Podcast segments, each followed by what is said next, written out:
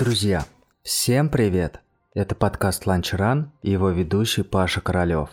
Наш сегодняшний выпуск посвящен прошедшему недавно трейлу Эльбрус World Race. Это самый высокогорный трейл в России и, пожалуй, самый красивый.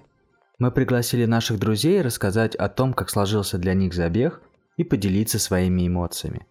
Первой свою историю расскажет Юля Пруцких, которая бежала 33 километра. Юля, привет! Привет, Паша! Привет всем! Юль, расскажи о том, как ты узнала о трейле и почему вообще решила его бежать. Вообще, на Эльбрусе до этого я была зимой. Там я отмечала Новый год, каталась на лыжах. Поездку организовал мой брат. Он несколько раз восходил на вершины Эльбруса, любил Эльбрус всей душой и передал эту любовь мне. Мне очень понравился зимний Эльбрус, и я решила обязательно приехать в летнее время, посмотреть на альпийские луга, горные реки и другие красоты. И когда где-то прошлым летом я узнала, что Альпиндустрия организует старт при Эльбрусе, загорелась и, конечно же, купила слот. Это мой первый горный трейл. А вообще раньше в походы ходила? То есть было представление о том, что такое горный трейл и что тебя ожидает? Да, 2 раза я самостоятельно, так сказать, игнорируя канатку, поднимались на Розу Пик с друзьями. Первый раз просто поднялись, а второй раз мы взяли в Альпиндустрии котелки, горелку, специальную обувь, палки. И это было в ноябре после марафона в Сочи в прошлом году. И отправились, поднялись до Розы Пик и затем отправились по вершинам до горки город. И потом уже спустились на канатки. Достаточно большое было путешествие, очень понравилось, интересно. Так, приключенчески, вот, и поэтому я была уверена, что здесь будет не менее интересно, поэтому сразу же согласилась поехать и ждала, купила слот зимой, и вот полгода ждала с нетерпением. Как сложилось ваше путешествие на Эльбрус? Вы приехали заранее или к старту? Как происходило? Приехала я со своей семьей за неделю до гонки на машине. Жили мы на поляне Чигет, и где-то с первого дня мы сразу начали путешествовать, немного бегали до поляны Нарзанов, но в первый день бегать было, конечно, тяжеловато, дыхание сбивалось, и мы решили больше ходить, подниматься, чтобы как-то акклиматизироваться. Для акклиматизации поднимались к водопаду Девичьи Косы, и даже выше до обсерватории на 350. Там получилось путешествие где-то около 20 километров. Потом погода немного испортилась, и мы пытались пройти к озеру Донгуз-Орун-Кёль, но дошли до кафе «Ай», нас промочило дождем, было всего 10 градусов, замерзли. И вот здесь мы решили спуститься, чтобы согреться, спуститься назад бегом до поляны Чигет. Все получилось, но мышцы очень сильно забились с непривычки. Тогда мы организовали баню и на следующий день чувствовали себя уже лучше. Затем мы все-таки дошли до озера Донгуз-Орун, а затем поднялись на Чигет на 300. Но вот там у меня это был 3-4 день, сильно разболелась голова, и я практически заснула.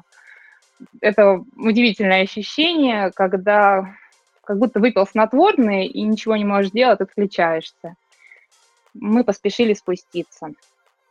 Потом у меня был день рождения 29 июля, и я решила его отметить с друзьями путешествием в ущелье Рикчат. Путешествие получилось очень интересным, была хорошая снова солнечная погода, прошли мы более 16 километров, и тренировались, и отдыхали, иногда бежали, иногда пешком, там были и подъемы, и спуски, в общем, что могли, тренировали, чередовали, чтобы как-то подготовиться. То есть, в общем, каждый день у нас был обязательно поход от 10 до 20 километров с набором высоты до 1000. И вот остался один день до старта, пятница, прошли детские старты, там мы с тобой встретились. Вот. Мы решили подняться еще на Эльбрус, на кресельной канатке и дойти до приюта на 400. Дошли до приюта, тоже состояние было отличное, самочувствие хорошее, еще и боевое настроение, потому что все-таки я давно мечтала подняться хотя бы пока на 400. Ну, в мечтах, конечно, есть подняться и на вершину, но я хочу постепенно. То есть получилось как раз перед стартом пройти такой курс акклиматизации, и вот этот вот третий-четвертый день как раз, ну, скажем так, вот это недомогание, оно прошло в спокойном режиме, не в период старта тебя это застало. Что потом, да? Ну, после того, как мы спустились, все, вечером у нас была паста-пати совместно с вами. Мы вот ели макароны, также еще ела белый хлеб.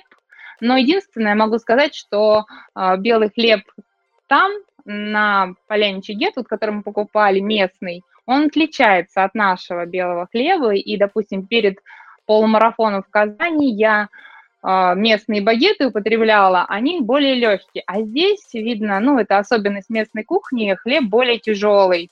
Ну, что тоже надо делать аккуратнее, потому что небольшая тяжесть была вечером. Да, интересное наблюдение. Что происходило в день старта? Какие ожидания от гонки были? Ожидания были очень оптимистичные. Я была настроена по-боевому. Вот, трасса казалась мне очень реальной, интересной. Мы встали пораньше, доехали на машине, нас друг бегун подвез. И в 7:30 мы уже прошли проверку снаряжения. Потом прошла сразу в стартовый створ и побежали. Первый километр я бежала легко, по асфальту, палки были в руке, им нельзя было пользоваться. А затем начался подъем, я уже тогда достала палки и пошла достаточно активно. То есть вот начало было такое очень даже бодрое. Потом со мной случилось совершенно неожиданное.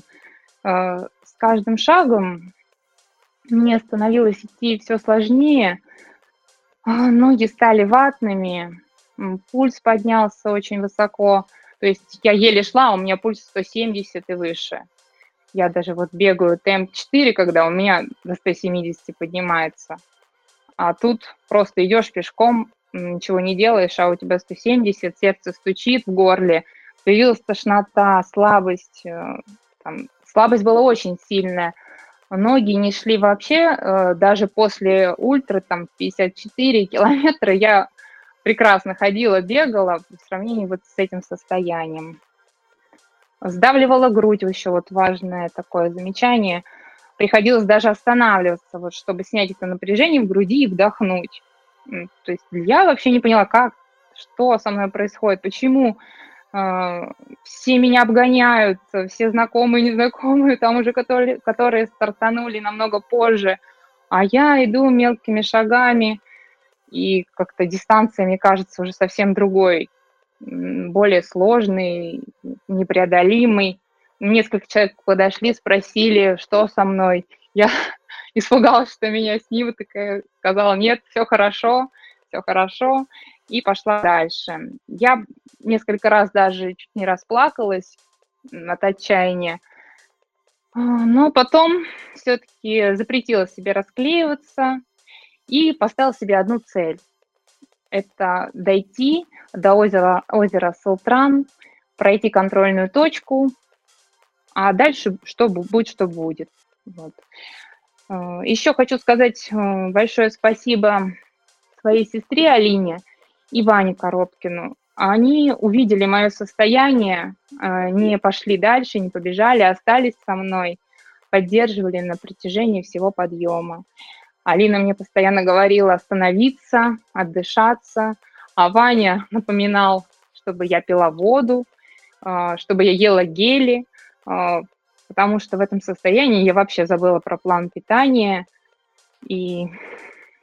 практически отключилась, так сказать, во сне шла. Так постепенно я добралась до озера, И тут оказалось, что наверху больше часа меня дожидается Паша. Вот, он заподозрил неладное, что-то не так, что нас так долго нет, и не побежал дальше, остался дожидаться нас. Это меня очень удивило, обрадовало, придало сил, оптимизма. И далее был еще один подъем небольшой, и я шла уже хоть и медленно, но более уверенно. Я понимала, что осталось немного, и сдаваться нельзя, и я уже все преодолею. Ну, на вершине съела еще один гель, потом начались спуски.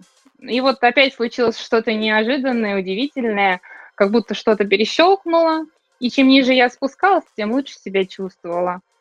Слабость вообще прошла. Я начала бежать, прыгать по камням. Там настолько легкость чувствовалась в ногах, невероятная. Там те же курумники пробегала с удовольствием. Там поймала азарт, там адреналин от бега. Очень понравились после там вот этих крутых спусков тропы вдоль горной реки. Там я уже бежала вообще быстро, обгоняла других участников. Добежали до ПП, перекусили. Вот. И последние 15 километров пролетели практически незаметно. Там уже бежали, мы любовались и видами, и настроение было очень хорошее.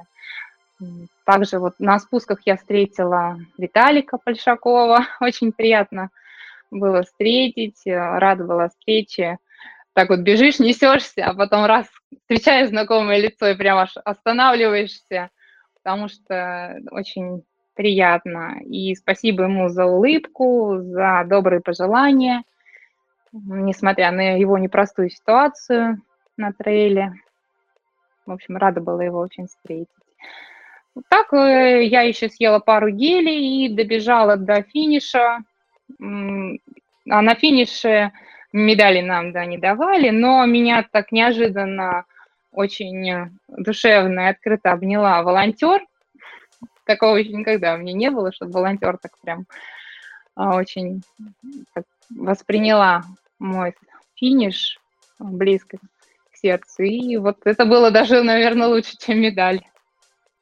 Ну да, особенно когда тебя поддерживают незнакомые люди, наверное, это вдвойне приятнее, вот, когда люди тебе сопереживают. Ну а то, что ты рассказываешь при подъеме к озеру на перевал, это вот, наверное, как раз влияние высоты, то, что когда ты начала сбрасывать, тебе стало легче, и на самом деле вот этот вот такой ген высоты, он достаточно коварен, потому что даже сильные тренированные спортсмены, ну, никто не застрахован. На дистанции, если не ошибаюсь, 46 километров на марафоне бежал Антон Головин, и вот, к сожалению, да, что-то у него не пошло, как раз, видимо, в районе вот этого вот озера, перевала, и он спускался обратно, потому что, ну, высота, она коварная. К сожалению, если там подъемы мы хоть как-то можем натренировать на равнине, спуски, ну, если найдем какие-то участки, более-менее тоже, а вот эту вот высоту, вещь коварная, да. Да, это мы не учитываем, когда готовимся. Мы тренируем горки, бегаем вверх, бегаем вниз, и совершенно не знаем, да, как организм поведет себя на высоте. Вот для меня это было очень неожиданно, удивительно. Да, для меня, в принципе, это тоже был первый горный трейл, и изначально я туда ехал просто попробовать, посмотреть, я даже там телефон не убирал, чтобы что-то где-то пофотографировать, и в принципе, в горных походах там, ну, выше 3000 тоже ходил, и было понимание, что, ну, даже не понимание, а такая задача была главной для себя, главное дойти до верха именно без таких остановок на отдых, посмотреть, как организм почувствует. То есть тут, наверное, вопрос про там распределение темпа и какую-то подготовку. Но, наверное, не бегая в горах, этого вообще не поймешь. Как тебе организация, например, вот выдача номеров? По-моему, ну, я не сталкивался с таким подходом на трейлах, когда по анкетке проходишь. Да, очень удобно. Допустим, для меня я получала стартовый номер в первый же день, 27 июля.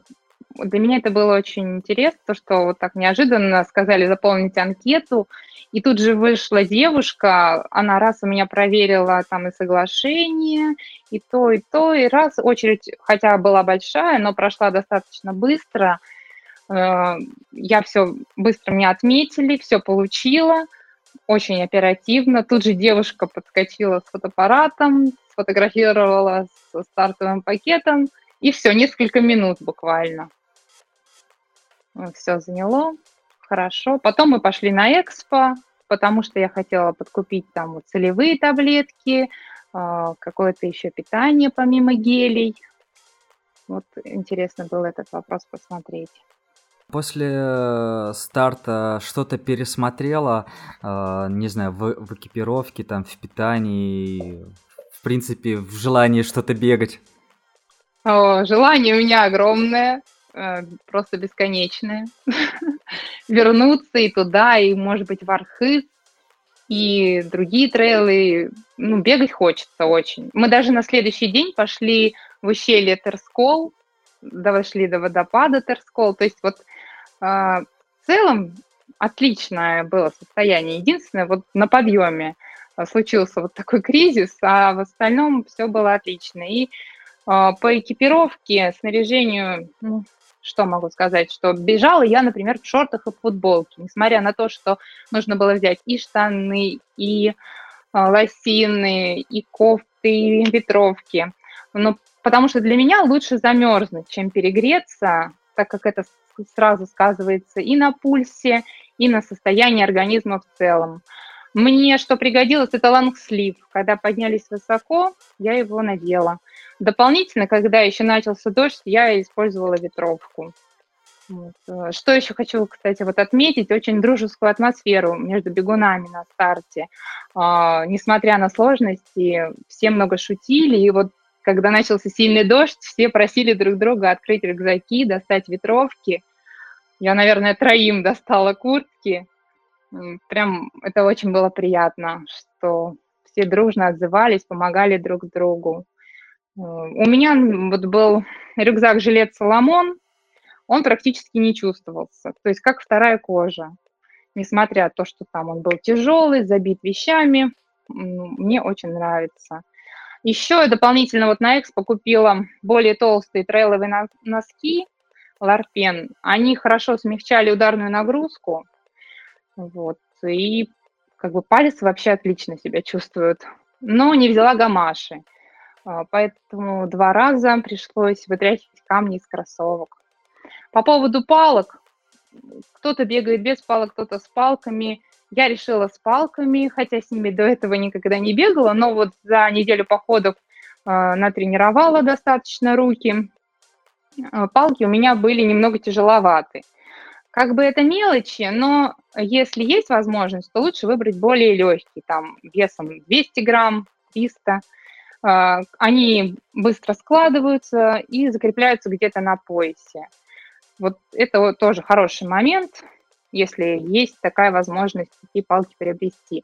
У меня они крепились к рюкзаку, это, конечно же, занимало время, и поэтому я лишний раз их старалась не доставать, если можно было преодолеть путь без них.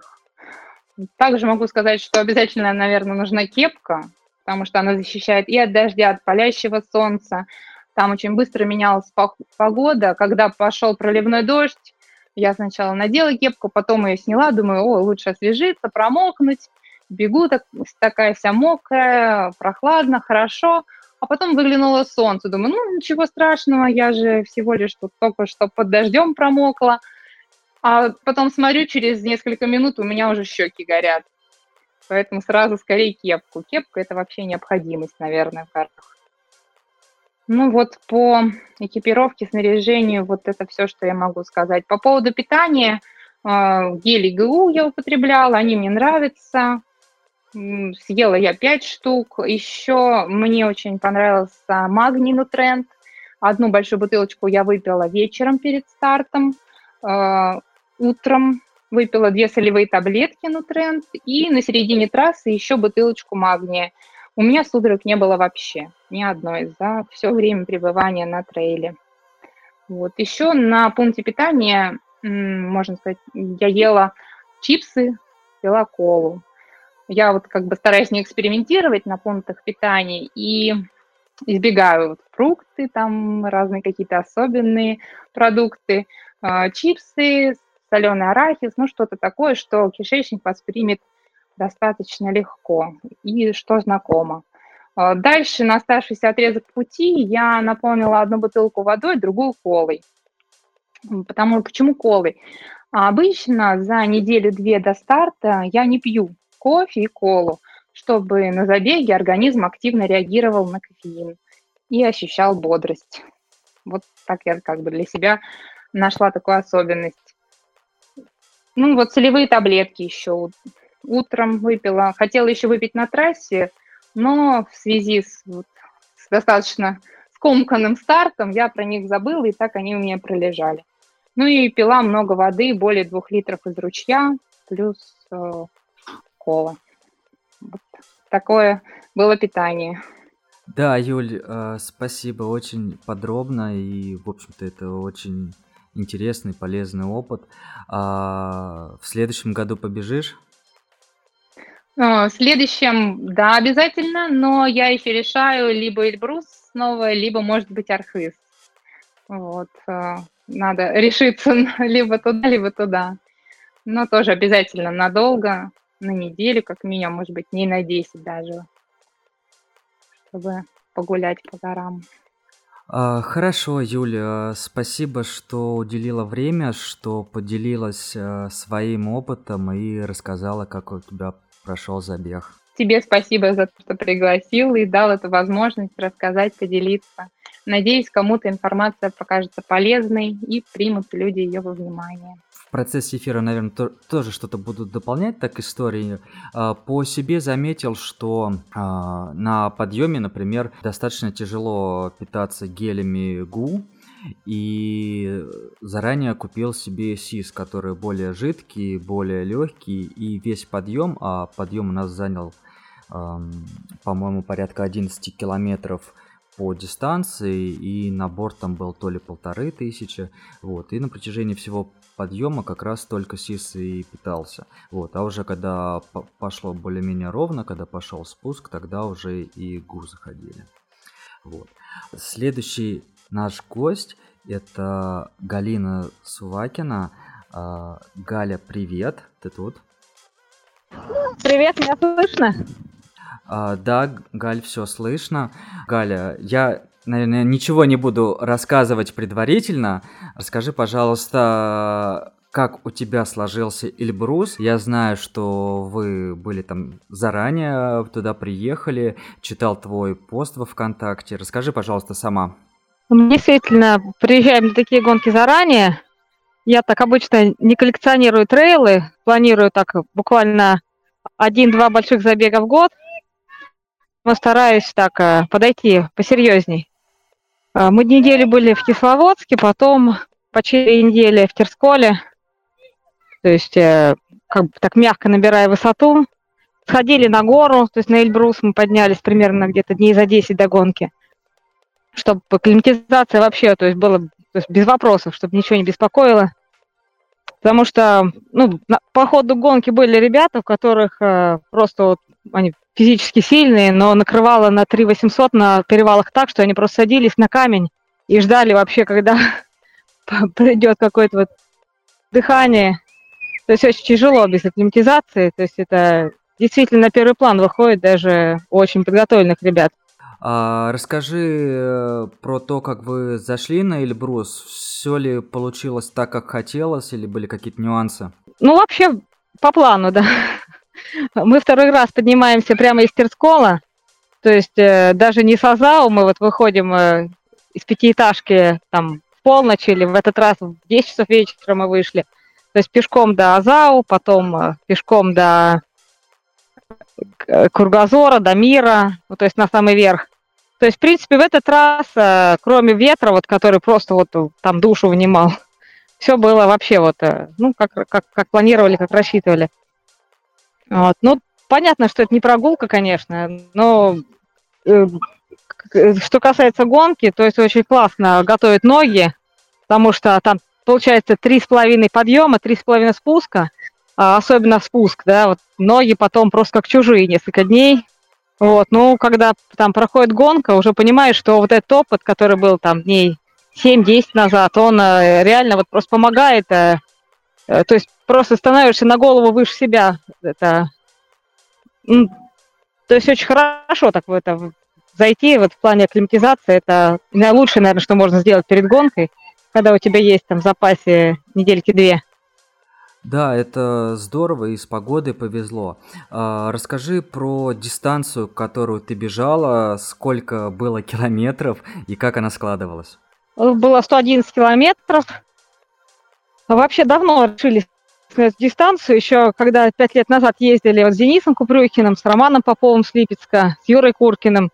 То есть тогда Рома бежал 111, они бежали с подругой вместе, еще были тогда команды. То есть мы с такой завистью, с некоторыми на них смотрели, с таким восхищением. Вот они вот настоящие такие бойцы, бегут это 111, а мы вроде как это пока не решились. То есть мы как еще тогда запланировали с Вовой пробежать командой. Правда, вот буквально через 2 года, когда мы уже регистрировались, ну, убрали командный зачет, сделали только личный. Но, в принципе, уже решение было принято, уже зарегились. В прошлом году мы приехали, гонка сорвалась из-за, ну, по всем известной причине, но в этом году вот просто решили, что даже если гонку отменят, все равно побежим, хотя бы вдвоем просто пройдем эту дистанцию, потому что уже это, ну, хотелось так себя проверить и посмотреть эту вот, ну, как говорят, культовую дистанцию, да, вокруг Эльбруса. Вот, ну, гонка сложилась, ну, как я тоже описывала. Да хоть и Тау, это такая горячка, все идут вместе. То есть там самое главное, ну, сходу не хапнуть, сходу так не слишком взять высокий темп.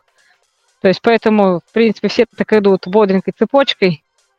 Вот. После хоть и Тау я так позволила себе посмелее пробежаться. Вот. Правда, там такая есть это опасность. Ну, мы бежали примерно на рассвете, у нас был перевал, и камни еще были подо льдом. То есть камень вроде с виду мокрый, а на самом деле он просто покрыт такой тоненькой корочкой льда. Поэтому, то есть, шансов нет. Я бежала в слабых, и у них такая достаточно жесткая подошва, не очень цепкая. И на льду, конечно, пару раз свалилась. Ну, а потом достаточно так уверенно. Там после перевала идет спуск километров, наверное, на 30. Идет спуск, потом погранзастава. Ну, погода вообще, конечно, очень повезло, было не очень жарко, то есть было так солнечное утро хорошее. Вот. Ну, после погранзаставы все уже день, такой жаркий участок, километров в 10. И та гонка сложилась, что практически всегда я была одна. То есть, когда я бежала прошлые такие длинные гонки, у меня всегда был какой-то попутчик, который так мягко развлекал по дороге, то есть мы бежали 100, вот у Дивагория, у Максима Тормышева, там был Александр Юров из Суджи, который просто всю гонку рассказывал мне какие-то истории своей жизни, и то есть это очень помогало бежать. Здесь я практически 80 километров бежала в одиночку, то есть какие-то редкие участники, которые вот мы по темпу просто не совпадали, мы там пробегали мимо, здоровались и буквально так расходились через несколько минут. Такой интересный опыт. Получается, что просто с раннего утра, там, с 6, да, и до позднего вечера я, то есть, пробыла вообще вот в беге и в одиночестве в таком. При том, что, да, вот Юля сказала, что у меня день рождения 29 июля, у меня день рождения 30 июля. То есть это в день гонки. То есть такой самый, можно сказать, аскетичный мой день рождения получился. Вот, но и самый, наверное, длинный день вообще в моей жизни. То есть так, по ощущениям, просто это бесконечно длился. Расскажи, что там было по разметке и вот историю мужа про мост. Ну, это наша общая получилась история. Моя, вот парня, с которым бежали, Вова еще больше потерял времени. Ну, мне уже показалось, что, ну, в прошлый раз, да, когда мы участвовали в Эльбрус Рейсе, что, ну, основные синизаторы тратят на короткие дистанции. Несмотря на то, что называют вот именно вот эти 111, там, говорят, дистанция культовая, но, ну, как бы, к сожалению, как бы разметка после перевала Балкбаши пропала практически совсем. Ну, то есть, с одной стороны, да, нам сказали брать навигаторы, и мы, то есть, как бы бежали по треку, то есть вообще претензий никаких не было. Но после того, как ты бежишь вот по этой западной стороне, у тебя там камень через каждые там 20-30 метров, ты видишь новую метку, и здесь просто вот мы переходим, туман, проливной дождь, вечереет, и разметка просто пропадает. Естественно, мы так не сразу перестроились на то, что бежать по треку. Но и опять же, бежать по спуск, хочется все-таки его отрабатывать. То есть это возможность реально вот, ну, как бы не идти, а бежать. Да, здесь приходится в одной руке навигатор, тропы нет. То есть, ну, так достаточно было неприятно, что разметка пропала. Вот, и вот этот весь северный кусок, это было прямо такое преодоление. Мы... Переправа, опять же, которая просто вот выше пояса. Вот. После переправы 5 километров и должен быть северный лагерь. А мы прибегаем. Тут мы после перевала мы бежали с парнем. Ну, так, немножко советовались по навигации, куда бежать, чтобы не заблудиться. Намного увереннее, конечно, себя чувствуешь, когда рядом кто-то с тобой бежит. И просто хотя бы когда видишь кого-то. Вот мы прибегаем напротив северный лагерь, все, вот они огни, наша теплая заброска, а мы там, ну как, вы понимаете, после переправы это, то есть мокрая, ну дождь, переправа, то есть мы мокрые, просто вот нас выжимать можно. Ну вот, нам волонтеры машут там, мол, мост смыло, то есть мы как смыло, то есть как это, гонку остановили или нет, то есть нет моста, все, поднялась высокая вода, мост смыло, мы говорим, дальше что? Они говорят, мы не знаем. То есть стоит парень-волонтер, смотрит на нас, мы на него смотрим. Говорим, кидай сюда сухую заброску. Он не слышит. Говорим, кидай сюда хотя бы какую-нибудь сухую одежду. Или там не слышит. В результате мы почти час провели, да, наверное, больше часа мы провели на берегу. То есть меня, ну, спасибо, конечно, товарищу, который со мной оказался, это... Дмитрий из Москвы, он мне отдал свое спас-одеяло, у него была какая-то своя сухая одежда, то есть я завернулась просто в 2 одеяла, и, ну, в принципе, оно работало, можно сказать, у всех большой вопрос, эта тонкая пленочка может вообще спасать, то есть она действительно меня как бы спасла, наверное, от переохлаждения, и через час после того, как это все закончилось, то есть мы смогли снова двигаться. То есть приятно, когда вот так подставляет незнакомый человек плечо, то есть это, ну, достаточно сильно такое. То есть на гонках такое бывает. Вот. Но мы через какое-то время один из организаторов нам сказал, что есть брод, который это, ну, где-то в 500 метрах находится. То есть почему ребята раньше не знали об этом броде, ну, это как бы вопрос к организаторам. Вот. Мне кажется, таких вещей должно, конечно, происходить на гонке. Это все-таки, ну, не прогулка, не турпоход. Вот, мы перешли, там тоже было снова, ну, мне было выше середины бедра. Я переходила, ну, то есть без страховки, без всего, вот, переходить брод ночью, ну, как бы не очень комфортное ощущение. Вот, а с Вовой получилась очень такая интересная история, то есть он прибежал еще туда, ну, практически за 1,5 часа где-то до нас. Ну, то есть фактически он был первый человек, перед которым этот мост затопило. То есть ребята, которые бежали... Раньше они успели проскочить. Он самостоятельно пошел искать брод, зашел в кош к пастухам. Они его там накормили сыром. То есть такая настоящая кавказское гостеприимство. Вот, но мы даже, конечно, позавидовали все ему. Они ему пожарили печенки, напоили его айраном, накормили сыром, предложили там, если что, оставить ночевать. Вот, ну, показали ему брод, вот, и один из пастухов даже предложил ему переправиться на лошади, чтобы он не мочил лишний раз ноги, Вот. Ну, как бы, конечно, потерял там 1,5 часа, но как бы из-за этой неприятности получилось, как говорят, нет худа без добра. Получается, мы встретились в Северном лагере, и последний участок пути мы бежали уже вместе. Это осталось 30 километров. И как бы он мне очень хорошо помог по навигации. Там после Северного лагеря тоже были некоторые вопросы. Но как бы после Джилусу разметка снова была просто идеальной. Там было видно там, каждую метку просто там. И за ней еще там 2 или 3 даже ночью никаких вопросов не возникало. Ну, конечно, он меня так и поддержал. И по разметке, то есть, так, гораздо увереннее себя чувствуешь, спокойнее, когда там рядом кто-то помогает. И тем более, когда мы сидели, вот пока мы сидели на берегу, меня догнали еще 2 девочки, одна, ну, то есть, соответственно, за 3-е место нам пришлось разбираться заново. Поэтому, то есть, не хотелось терять время, когда из-за каких-то, ну, по навигации разбираться, конечно, проще вдвоем. Ну, так. Ну, и удалось все-таки, как бы, снова оторваться от них. То есть мы немножко раньше вышли, и то есть мы практически без остановок прошли вот Каракайский перевал, потом Кыртык тоже. То есть буквально останавливались там на минуточку, там хлебнуть воды, съесть гель. Вот. И после Кыртыка, конечно, мы оборачиваемся, у нас огонечки приближаются. То есть так, мы же не, ну, как бы мы не знаем, там парень или девчонки бегут, смотрим, то есть несколько человек прямо сокращает дистанцию, то есть.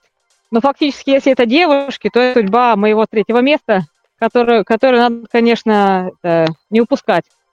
Ну, то есть мы прям бежали с Кыртыка, то есть ночь, так, достаточно эпично, темно. Вот. Ну, днем, конечно, побыстрее получалось бы, но все равно такая вот снова этот адреналин, горячка, то есть так спокойненько пробежать не получилось на финиш. То есть мы прибегаем на пункт питания, смотрим, с горы спускаются ребята, то есть мы уходим, они приходят, то есть они тоже нас видят, это такой вот прямо контакт, азарт, но был, конечно, еще план уложиться 24 часа, то есть такие, ну, для меня это достаточно смелый был план, но здесь уже как бы надо было просто бежать, потому что, то есть, не хотелось просто выпускать. Но на финише получилось, что все-таки мы увидели, это был парень у нас на хвосте, он действительно очень хотел нас догнать, но нет, не дали ему. Мы пробежали последний участок, вот от пункта питания до финиша за 1:50, а лидеры девушки его бежали 2:10. То есть мы его бежали даже на 20 минут быстрее. Вот, ну, конечно, это как бы я от себя не ожидала такого финиша, и, в принципе, организм тоже мой, наверное, не ожидал, было так тяжело. Вот. Ну, в принципе, ничего не подвело, ни кроссовки, ни ноги, то есть, как бы, ну, хорошо себя чувствовала, по ходу гонки было все хорошо. Да, Галин, а расскажи про питание и что ты ложила в заброску, что пригодилось, что не пригодилось? Вообще, кроме, наверное, лишнего питания, пригодилось все, то есть это была такая гонка, которой вот все обязательное снаряжение, которое вот было прописано в списке, я использовала просто вот от и до. Это вот все эти флиски, куртки, штаны, шапочки теплые, перчатки, даже 2 пары я использовала. Раньше я смотрела и думала, ну это, наверное, каких-то экстремальных условий, да? А сейчас я вижу, что условия были далеко не экстремальные, был дождь, но было тепло. То есть очень теплая ночь, нам повезло, что не было там дождя всю ночь, и было достаточно теплая температура была. И все равно пригодились абсолютно все вещи. У меня вот в заброске была пара кроссовок, я бежала 80 километров в слабых, 3-х, и на последнюю 30-ку у меня лежали асиксы, трабуки. Ну вот, надо сказать, вообще не подвели, и та, и другая пара. Вот я прибежала, у меня даже не было вот просто покраснений на пальцах. То есть я не мазала ни вазелином, ни кремом никаким от натертостей. Просто вот чистые носки, ну как плотные синтетические чистые носки и все, и кроссовки. Ну и как бы, ну, прямо скажем, да, ногтей я тоже не лишилась. То есть мы в этом чате можем прямо об этом говорить, да. То есть все ногти целые, то есть никаких мозолей не было. И положила термобелье и пуховую жилетку в заброску. Ну, как бы на переправе, то есть час провести просто мокрым после переправы перед Северным лагерем, Мне, то есть, пригодилось и вообще я делала все на себе сухое, и жилетка пуховая пригодилась. То есть я ее забрала с собой, потом сняла, конечно, чтобы не это, когда побежала. Но, как бы, можно сказать, что я абсолютно все использовала в заброске, ну, кроме еды. С едой я немножко промахнулась, так и я пожадничала. То есть я положила слишком много гелей, сникерсов, шоколадок. И, то есть, большую часть еды я просто привезла с собой. Ну, по питанию Джем Махеев, это вот, я думаю, что всем марафонцам известно, что это не намного уступает гелям, а может даже вообще не уступает. И гели Арена с кофеином. Ну, это то, что шло, да, я еще тащила с собой там целую пачку сникерсов, баунти, батончик, ну, как бы я съела, наверное, один баунти, один сникерс, и, как бы, и, наверное, все. На пунктах питания суп я не ела, то есть я так очень опасливо отношусь к этому, я это просто, ну, можно просто серьезно в темпе потерять, если съешь что-нибудь не то, то есть ни огурцы, ни печенье, ничего такого, я нет, это, ни колбасу, естественно, нет, вот, бананы, апельсины, чай, вот. Вот, в принципе, все питание. Галина, у тебя достаточно большой опыт в трейлах. Ты вот в Воронеже бегаешь, длинные гонки бегаешь. Что бы ты посоветовала ребятам, которые в следующем году рассматривают Эльбрус как, ну, потенциальный старт, да, неважно какую дистанцию, вот, но в целом, которые отправятся в горы бегать в высокогорную гонку? Во-первых, я, конечно, посоветую акклиматизироваться, потому что, то есть, об этом и Юля говорила, и ты говорил, то есть акклиматизация – это просто половина, очень много вот сильных ребят, которые вот как бы потеряли именно вот из-за того, что приехали там впритык гонки и какие-то проблемы испытывали. То если бежать Эльбрус Рейс, чтобы бежать его с удовольствием, его надо бежать, то есть как вишенка на торте после отпуска в горах. Тем более вот при Эльбрусе такие классные маршруты, то есть мы, не знаю, мы четвертый раз сюда приезжаем, и каждый раз вот мы находим для себя что-то новое. То есть мы приехали с детьми, с мамой, с моей, с двумя сестрами, друзья приезжали, и то есть это, ну, классное место, куда вот, ну, можно приехать не просто на гонку, а вот просто отдохнуть всей семьей, и только потом бежать в гонку. Вот. А по подготовке, то есть, ну, кроме, конечно, такого тренировок таких сбалансированных, в которых там должны быть и тренировки в гору обязательно, и обязательно тренировки с горы. То есть хороший, классный спуск, то есть не бегать спуск, это, ну, не знаю, меня это всегда выручает, потому что я не очень хорошо иду в гору, а со спуска я могу добирать тех, кого упустила. То есть здесь, получается, ты не залезая в кислородный долг большой, ты можешь просто там отыгрывать многие-многие минуты. То есть 15 километров последних отыграть там, ну, несколько там десятков минут можно. Вот, и еще по подготовке. Ну, наверное, трейл складывается в мелочах. Вот это ультратрейл, это когда какой-нибудь попавший в ботинок камешек может просто стоить тебе там удовольствие от гонки. Или неправильное питание, или если ты там не проверил майку, когда у тебя там натирает горло вот рюкзак. То есть все вот эти мелочи надо продумывать, и они намного важнее могут оказаться, чем вот там, на первый взгляд кажется. То есть это... То есть должно продумать вот полностью все от белья до там гамашей на кроссовках, то есть от еды до питья, то есть это все должно быть проверено. Тогда можно будет действительно пробежать в удовольствие, увидеть эту красоту всю. То есть, ну, в мучении, ну, это как бы немножко не наши цели. То есть все-таки мы приезжаем в горы, чтобы получить удовольствие, не для того, чтобы сдолбаться и потом еще месяц отходить.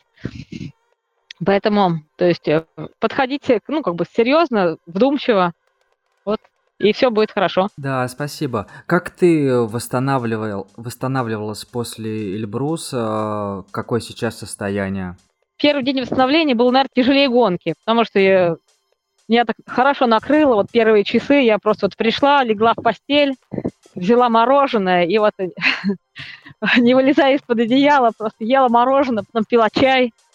Вот, тяжеловато было так. Я, наверное, день не могла есть твердую пищу, у меня так это подопухло небо.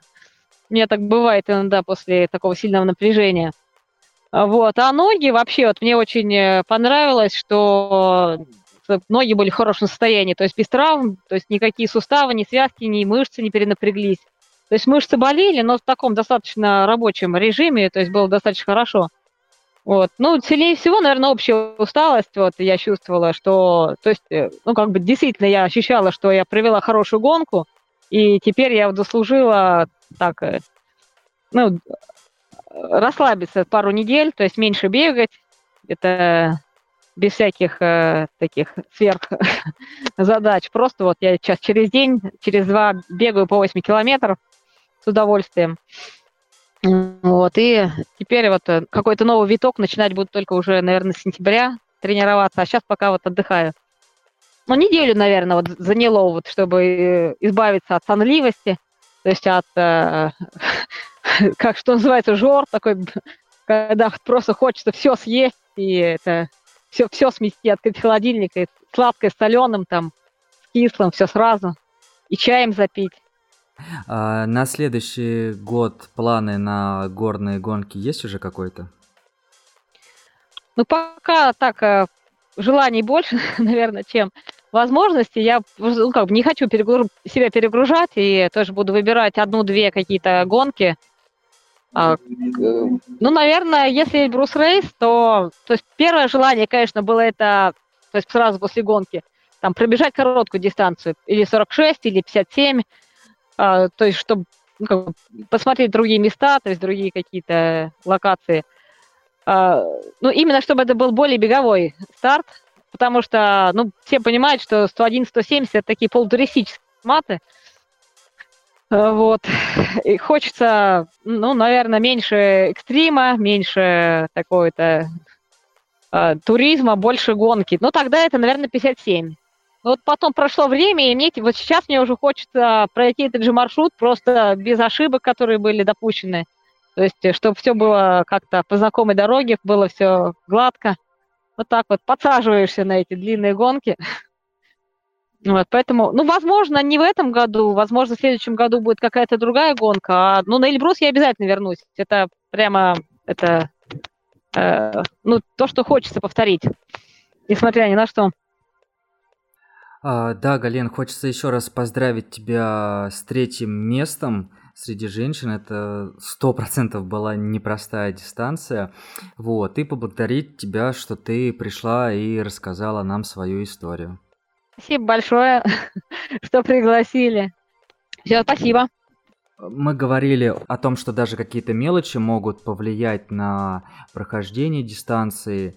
И Юля говорила, и Галя говорила про попадание всяких камушков в гамаш. Я сам тоже бежал в гамашах от Соломона, и это все равно не помогло избежать, скажем так, таких ситуаций. И, наверное, самым лучшим решением было остановиться, все вытряхнуть. Гамаши разные бывают, может быть, нужно пробовать другие бренды, вот, но вот эти вот мелочи, они очень, очень важны, и лучше остановиться, потратить там 1-2 минуты, но сделать задел на будущее, потому что может так случиться, что дальше гонка не продолжится. Галя говорила про посмотреть другие маршруты, там 46, 57, и следующий наш гость это участник ультры 57 километров, Вова Кельдюшевский. Вова, привет. Всем добрый вечер. Вов, расскажи о том, как ты попал на Эльбрус, почему выбрал эту гонку, да и вообще какая у тебя история с Эльбрусом. Знаю, ты потом после гонки тоже там остался. В общем, расскажи свою историю. Ну, изначально для меня Эльбрус был это как бы туристические маршруты.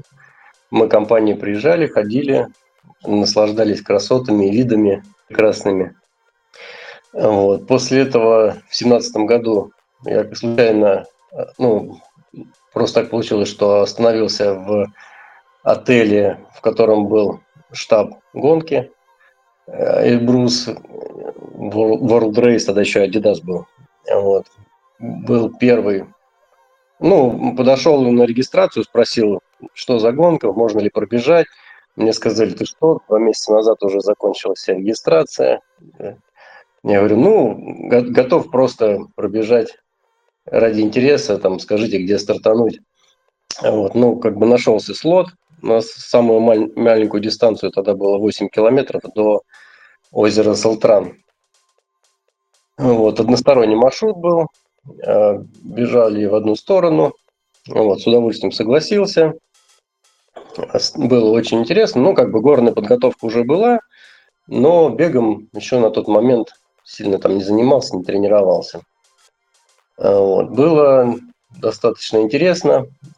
Когда добежал и понял, что мне надо просто идти обратно практически ту же дистанцию, сразу зародилась мысль пробежать в следующем году или в будущем кольцевую дистанцию. То есть в этом году, по-моему, первый раз получилось, что там было 11 километров кольцевая минимально. Все были дистанции, в общем, кольцевые, я так понял. Поэтому в 2019 году уже пробежал трейл 33 километра. Было тяжело, были пробелы в подготовке, были пробелы в экипировке, в снаряжении. Вот. Повторять 33 уже не хотелось. Хотелось сразу замахнуться на что-то больше. В общем, тренировался, готовился, но замахнулся, наверное, на слишком большее ультру. То есть в лимит уложился. 3 подъема были просто незабываемые. Вот. Подготовка была... Это я заранее приехал, неделю акклиматизировался. Тоже куча нюансов, куча проблем было. То есть, именно неправильный подход. То есть мышцы все забились. То есть с первого дня начал выкладывать все знания, которые были в голове, реализовывать и по акклиматизации, и по набору высот. В итоге за 3 дня понял, что мышцы все забиты уже. Тут это было мысль какую-то волшебную пилюлю съесть, либо в итоге принял решение сходить на массаж. Вот. Массаж — это было просто адские испытания. Вроде бы помогло более-менее перед стартом на гонку. Не до конца. В общем, восстановился, побежал. В общем, было очень интересно. Бежал 15 часов в итоге, ультру, из расчетных 13. Я и на сильный результат не рассчитывал, то есть я больше турист все-таки. Вот. Но результат стал 15 часов. Оглядываясь назад по свежим следам, что бы ты изменил, если бы была возможность, грубо говоря, вернуться назад и скорректировать свою подготовку уже в Прельбрусе? В самом Прельбрусе уже поздно что-то менять. То есть акклиматизацию я считаю, что нормально, грамотно прошел, а просто не хватило, наверное, ежедневной подготовки, ежемесячного набега, скорее всего, на тренированности, так скажем. Вот, чтобы уже бороться. То есть я трейл тогда без особой подготовки вошел в, наверное, в первую третью финишеров. А здесь на ультре уже очень сильные соперники, то есть люди туда просто так не попадают. Там, в принципе, и при регистрации уже был отбор, то есть уже было необходимо преодолеть дистанцию. То есть мне трейл и стал доступом к этим соревнованиям. Вот. Но соперники очень сильные. Тут, чтобы бороться, то есть, видимо, нужна общая физическая подготовка, общая беговая подготовка должна быть на высоте, чтобы на такую дистанцию регистрироваться и ее более-менее удачно финишировать. В принципе, я его прошел, наверное, больше как турист, то есть посмотрел, ну, как люди проходят 100 и 170, 111, 170. Я также прошел ультру, понял, что недостаток именно беговой подготовки, именно в течение года, там, не при Эльбрусе уже. Понятно. Расскажи, как складывалась у тебя сама гонка, сколько у вас там было подъемов, 3 основных подъема, как проходил их? Ну, первый подъем, то есть до первого пункта питания трасса была знакомая, да, то есть я уже бежал трейл 33 километра, то есть первые 15 километров было ничего нового, то есть я держал свой темп, причем держал его на уровне как бы гораздо лучшим, чем был там 2 года назад темп. И я думал, сейчас я начну догонять тех, кто не угадал свои, не разложил правильно силы. Вот. То есть первый подъем прошел на ура, то есть я к нему был готов, все разложился, спуск, на спуске там несколько человек обогнал. То есть такие ошибки, типа вот новичков, да, которые поднялись, на спуск спускаться не умеют, особенно те, кто там боятся крутые спуски, там с эпухами, со всякими проскальзываниями, там еле-еле спускаются. То есть тут я как бы был уверен в себе и достаточно эффективно всех обогнал. Ну, обогнал, кто был этот. То есть у меня была мысль, что вот сейчас я всех догоню. Но этого не случилось. То есть как бы вот я про что говорю, соперники очень сильные. То есть раскладка была в дистанцию, наверное, не совсем грамотная, с моей точки зрения, то есть, непонятно было. Следующий был, это очень увлекательный, очень красивый, очень замечательный подъем был на вторую вершину, да, то есть на уход на перевал, восхождение по гребню. Единственное, что уже тоже было пасмурно, начал моросить дождик. Про, кстати, снаряжение обязательно у нас была куртка с проклеенными швами и штаны, защитные от дождя. Как бы дождь шел, но желания что-то было переодеваться, одевать на себя уже не было. То есть как бы работало, организму было тепло. Единственное, что периодически замерзали руки, но как бы тоже останавливаться, доставать перчатки не было желания. Причем понятно было, что они промокнут, и также будет холодно дальше. То есть второй подъем был уже достаточно... Он был затяжной, он был не сильно крутой, но достаточно тяжелый. Спуск... после него был спуск к пункту питания номер 2. Там у нас уже организовалась определенная группа лиц, которые мы друг друга догоняли, обгоняли, там, менялись местами, общались, уже просто как стали почти что родственниками за это время, там, порядка 5-6 человек.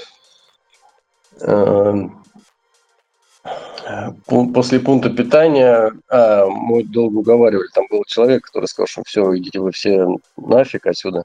Я иду в пункт сдаваться, и ему рассказали, что типа ты сейчас 3 километра с этих сэкономишь, но у него по здоровью, то есть он то ли горная болезнь, то ли, не знаю, в общем, плохо себя чувствовал. Говорит, перебори себя, вот один подъем, и, типа спустишься обратно к этому пункту питания номер 1, и дальше уже просто по лайту вниз спустишься. К трассе, говоря, в общем, сэкономим тебе 4000 рублей на трансфер до старта. Уговорили, пошел с нами, вот, тоже там достаточно упорный малый был, боролся.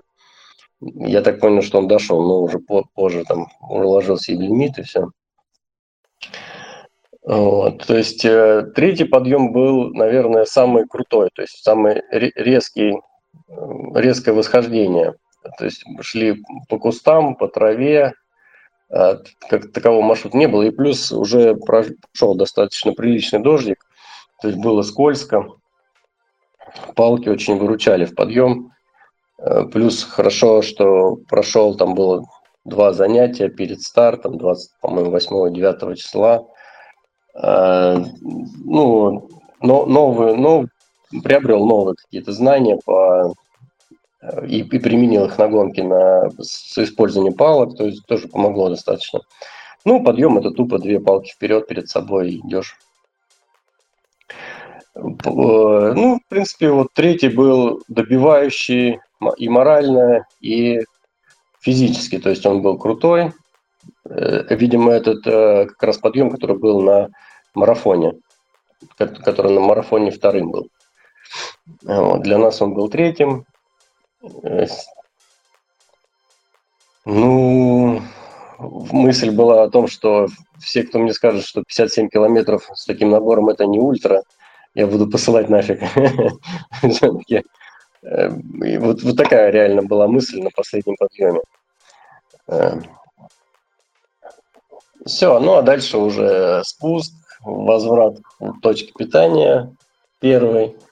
Радостные, блин, волонтерам отдельное спасибо, и волонтерам, и фотографам. Это как бы люди такие, которые болеют душой за это дело. Всегда поддерживали, даже несмотря на то, что, в принципе, там, получается, финишировали как бы, ну, под конец уже второго дня всей гонки. То есть вот уже под завершение, это я был на пункте питания, ну, за, наверное, полчаса или за 40 минут до награждения, которое было уже в Азау. Не в Азау. В Баксане. В Баксане. Ну, вот Коль, Баксан, да. Я сейчас задумался. То, что ли в Баксане? Нет, это был, ты правильно сказал, это был Иткол. Да-да-да, вот это вот Озон, который... Вот, то есть, как бы люди, понятное дело, я уже когда на финише был, смотрю, тут народа нет никого, все разъехались, ну... Как бы тоже часть волонтеров осталась, ужином меня накормили, чаем напоили, спасибо большое. Стартовал в итоге я на рассвете и финишировал прям четко на закате, то есть еще успел, в принципе, по светлому добежать. Как ты планировал питание и что, ну, что получилось, что не получилось, как зашло? По питанию я планировал, в принципе, как по инструкции, гели. У меня была коробка гелей ГУ. Я первые... Ну, сначала... и солевые таблетки. То есть вот у меня с собой то, что было. И плюс было литр воды, литр нарзана. То есть я с утра набрал нарзан из источника и 2 по 0,5 фляги гибких с изотоником. Изотоник, конечно, на трассе, который на пункте питания, но это как бы от нормы разбавлен, наверное, раз в 5. То есть вода с привкусом изотоника на пункте питания. Не знаю, насколько это правильно, но то есть первые 0,5 я выпил до первого пункта. Ну, то есть весь запас литр нарзана и 0,5 изотоника я выпил до первого пункта питания. Налил в систему питьевую, которая в рюкзаке, литр воды, дополнил пол-литра изотоника, на пункте питания особо не ел, то есть особо не хотелось, и гели ел где-то через 45 минут. В принципе, это в первой части, то есть когда я бежал более активно, то есть после второго подъема, когда понял, что уже и по времени там гонка затянулась для меня, из расчетных я вышел нормативов, я где-то, наверное, уже больше по состоянию получалось где-то, раз в час, наверное, я гель ел, и таблетки солевые пил раз в час, по одной, тоже раз в час где-то там, чуть-чуть с разносом, плюс, запивание водой, плюс питание на питание. То есть мне очень хорошо зашло на втором пункте питания соленый огурчик с колбаской. Это просто как-то уже просто разбавило вот эту чисто углеводную загрузку, наверное, так что в животе появилось что-то более такое, более комфортно стало бежать. И все, ну а дальше опять подъем, питание, энергия заканчивается, прям чувствительно. Подъем затягивается практически до бесконечности, особенно повороты эти все. Вот. Ну, по питанию, наверное, так. Да, Вов, спасибо. Да, наверное, заключительный вопрос. Какие планы на следующий год? Есть желание вернуться на Эльбрус? Какие дистанции? На Эльбрус желание есть вернуться, ну, может быть, не в следующем году, через год. Дистанцию, ну, скорее всего, я бы выбрал ту же. То есть это, как скажем, осталось какое-то неудовлетворение, да, от своих результатов на этой дистанции. То есть, если, допустим, ну, я изначально принципиально за там, какие-то места призовые, в принципе, об них не думаю. То есть, ну, наверное, то есть можно было попробовать там на 8, там на какой-то меньшей дистанции, ну, какие-то результаты показать, в принципе, то есть подготовиться к ней. Хочется все-таки что-то более длинное. То есть в перспективе как бы замахнуться хочется на что-то больше 100. Вот. Но по реальности, то есть, ну, как бы опять, вот эта гонка показала то, что чтобы удовлетворение от гонки получить, нужно, ну, для меня лично, то есть я понял, что вот 57 пока с набором, то есть там 4400 был, для меня пока еще я от этого удовольствия не получил. То есть я понимаю, что я, может быть, если бы я побежал в этом году, повторил 33, то я бы получил от этого дистанцию удовольствия. Вот, наверное, уровень подрос до 57, вот хочется потренироваться и пробежать 57 эту же дистанцию, но уже в удовольствие, с комфортом и как бы зная, к чему готовиться, уже есть мысли об этом. Ну, не знаю, в следующий год или через год там как. Да, хорошо, Вов, спасибо, что пришел и рассказал нам о своей дистанции, как ты пробежал. Спасибо вам за то, что организовываете такие мероприятия. Да, спасибо. Вова рассказал, ну, немножко упомянул свой третий перевал, который на марафоне был вторым, и сейчас мы узнаем больше про дистанцию марафон. К нам подключилась Полина Тарасенко. Полина, привет. Привет. Расскажи про свою историю с Эльбрусом. Ты бежала тоже не в первый раз. Как для тебя прошла гонка? Ну, первый старт, это был какой-то страшный сон бешеного трейлранера, который решил, я побегу 46, зачем акклиматизация? Не нужна, так как времени нету, куча работы, отпуск короткий. Думаю, ладно, буду пробовать стартовать в первые сутки приезда в горы. Это была для меня огромная ошибка. Это каждый перевал был с мучением, с тошнотой, ну, это ужас, короче, был. И я так подумала, что нужно доказать этим горам, что я могу быстрее эту дистанцию пробежать. И следующий год планировал, который отменили, 20-й. Побегу, значит, побегу. Тренируемся, ошибки все исправляем с питанием, со шмотками, амуницией, с акклиматизацией. Это самое главное, действительно, вот как Галя говорит, и советы дает, что это даже важнее, чем вся тренировка в течение вообще года. Ну, для меня оказалось. В этот раз все ошибки были исключены. Мы с Денисом Купрюхиным проходили акклиматизацию. Каждый день ходили вверх-вниз. Один раз мы сбегали, побыстрее старались. Ну, он убегает всегда в точку, я там где-то сзади боюсь. Такие дела. И вот как раз второй старт я планировала пробежать хотя бы за 12 часов. Для меня это было бы идеально. Первый старт это был 16,5 часов у меня было. Я бежала в темноте в конце, это было очень страшно. Слава богу, женщина ко мне присоединилась, и мы вот с ней в темноте потихонечку проходили эту дистанцию, даже именно прям проходили. Даже в конце, последние 16 километров, которые нужно бежать, я считаю, прям нужно, потому что она совершенно беговая трасса. Мы ползли. Тут, значит, я решила, что будет 12 часов, все хорошо. К пункту питания подбежала, вот к первому после перевала. Понимаю, что все замечательно, я успеваю. Главное, дотемно.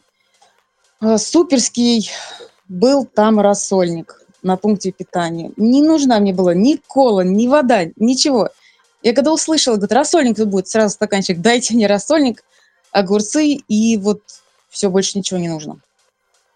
И высыпала все камешки из кроссовок. Это было огромный минус во всей гонке для меня. Больше неудобств никаких не было. И побрела дальше. Встретила Юру Тамбасова, который дал мне словесный пендель, давай быстрее. Я говорю, не могу. И меня после пункта питания совсем отключилось. Я, сил никаких. Кушаю вовремя. Акклиматизация замечательная. В этот раз ни голова не болит, ни тошнит. Все супер. Но сил идти нету. Все люди меня обошли. И второй перевал я, очень медленно ползла со словами, что так, больше я сюда никогда в жизни не приеду. Не нужен мне этот больше Эльбрус. Закончится вот это все. Сейчас я поднимусь, и все будет хорошо. Все, я доказала себе, что я могу быстрее, я все успеваю. Круто, класс. Поднялась на второй перевал, начинаю спускаться вниз по Курумнику, и у меня как слезы покатились от радости, что все это закончилось, что я смогла, что быстрее, чем в прошлый раз. Сижу на пункте, прибежала на пункту питания, снова с огромным удовольствием попросила себе рассольника, сделала бутерброд, как сделала, там лежал бутерброд, колбаски, хлеб. Думаю, все, буду кушать. Сижу, получаю удовольствие. Мимо пробегает девушка с моей дистанции, на меня посмотрела, и, быстрее. Я так, нет, хоть я там где-то последняя, но я побегу за ней. Догнала, замечательно. На финише встретила своих друзей, Дениса с Тоней, подруга моя, поплакала им всем в плечи. Денис мне говорит, следующий год 57. Я про себя так думаю, сейчас я как отгрызу голову. Я говорю, ни за что, никогда не побегу. Проходят сутки, и я думаю, так, следующий год надо снова 46 бежать, и теперь за 10 часов.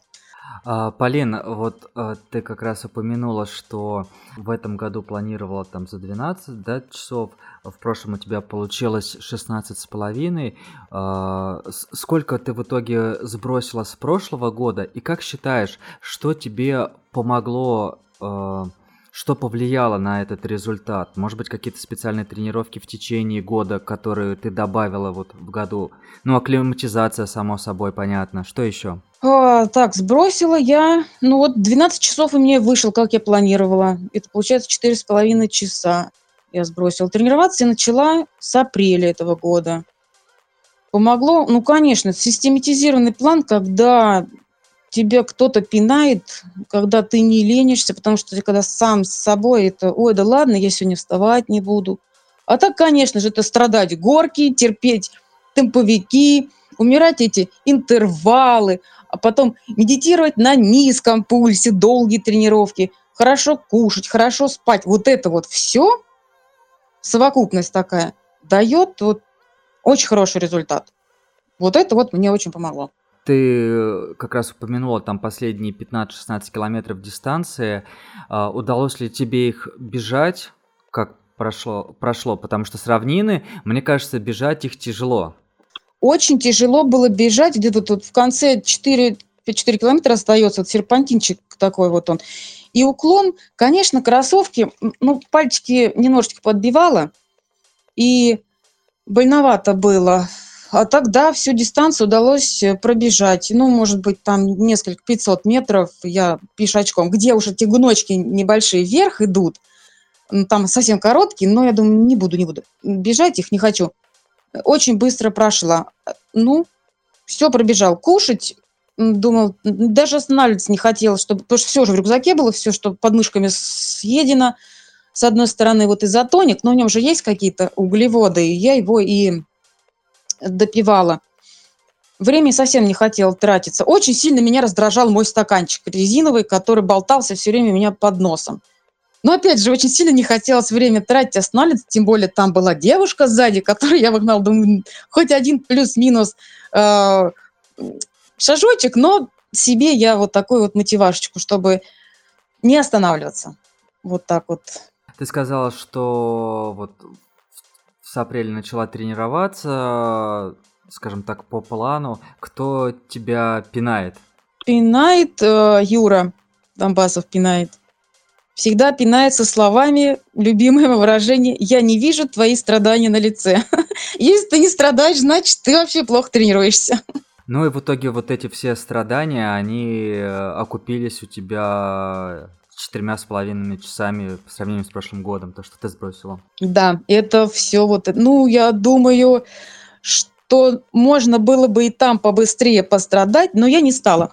С самого начала не стала себя никуда гнать, потому что понимала, что там в течение всех этих часов я боялась, что где-то будет неплохо. Ну, а с прошлой гонки я ожидала какой-то вот такой внутренний у меня подложечка, которая сосала, так очень страшно было. Мы вначале начали бежать с Виталиком, и его как раз вот на 2,5 высоте ему стало нехорошо, вот точно так же, как и у меня в прошлые года. Прям в один. И я боялась куда-то лететь, поэтому аккуратненько, никуда я не спешила, только вот за 12 часов. Больше меня ничего не волновало. А если посмотреть сейчас, вот, чуть назад перед стартом, какие-то еще советы могла бы себе дать? Вот какой-то опыт после старта вынесла для себя? Да, большой опыт, что я в горке, у меня нету сил вообще, они у меня теряются. Нужно намного больше горок. Ходить, бежать, топтать их. На Олимпике у нас большие возможности в этом. Вот это вот огромное нужно. Но в следующий год я планирую, и поэтому нужно не лениться и заниматься горками. Прям хоть уже начинать. Да, Полин, понятно, спасибо. Ну, вопрос, наверное, про следующий год уже бессмысленно задавать. Ты на него ответила. Спасибо, что пришла к нам и рассказала свою историю. И вам спасибо, что пригласили. До свидания. Так, мы переходим к следующей дистанции. Я не знаю, насколько самое интересное, мы сейчас об этом узнаем, вот, но точно самый длинный – это кольцо вокруг Эльбруса. Его у нас пробежал Денис Купрюхин. Денис, привет. Привет. Расскажи, как ты вообще туда попал, как ты вписался в это приключение, почему ты это сделал? Слушай, в приключение мы вписались еще давно, как Галя сказала, это, по-моему, когда был 16-й, по-моему, год на самом деле, когда в приключение Эльбруса вообще вписались.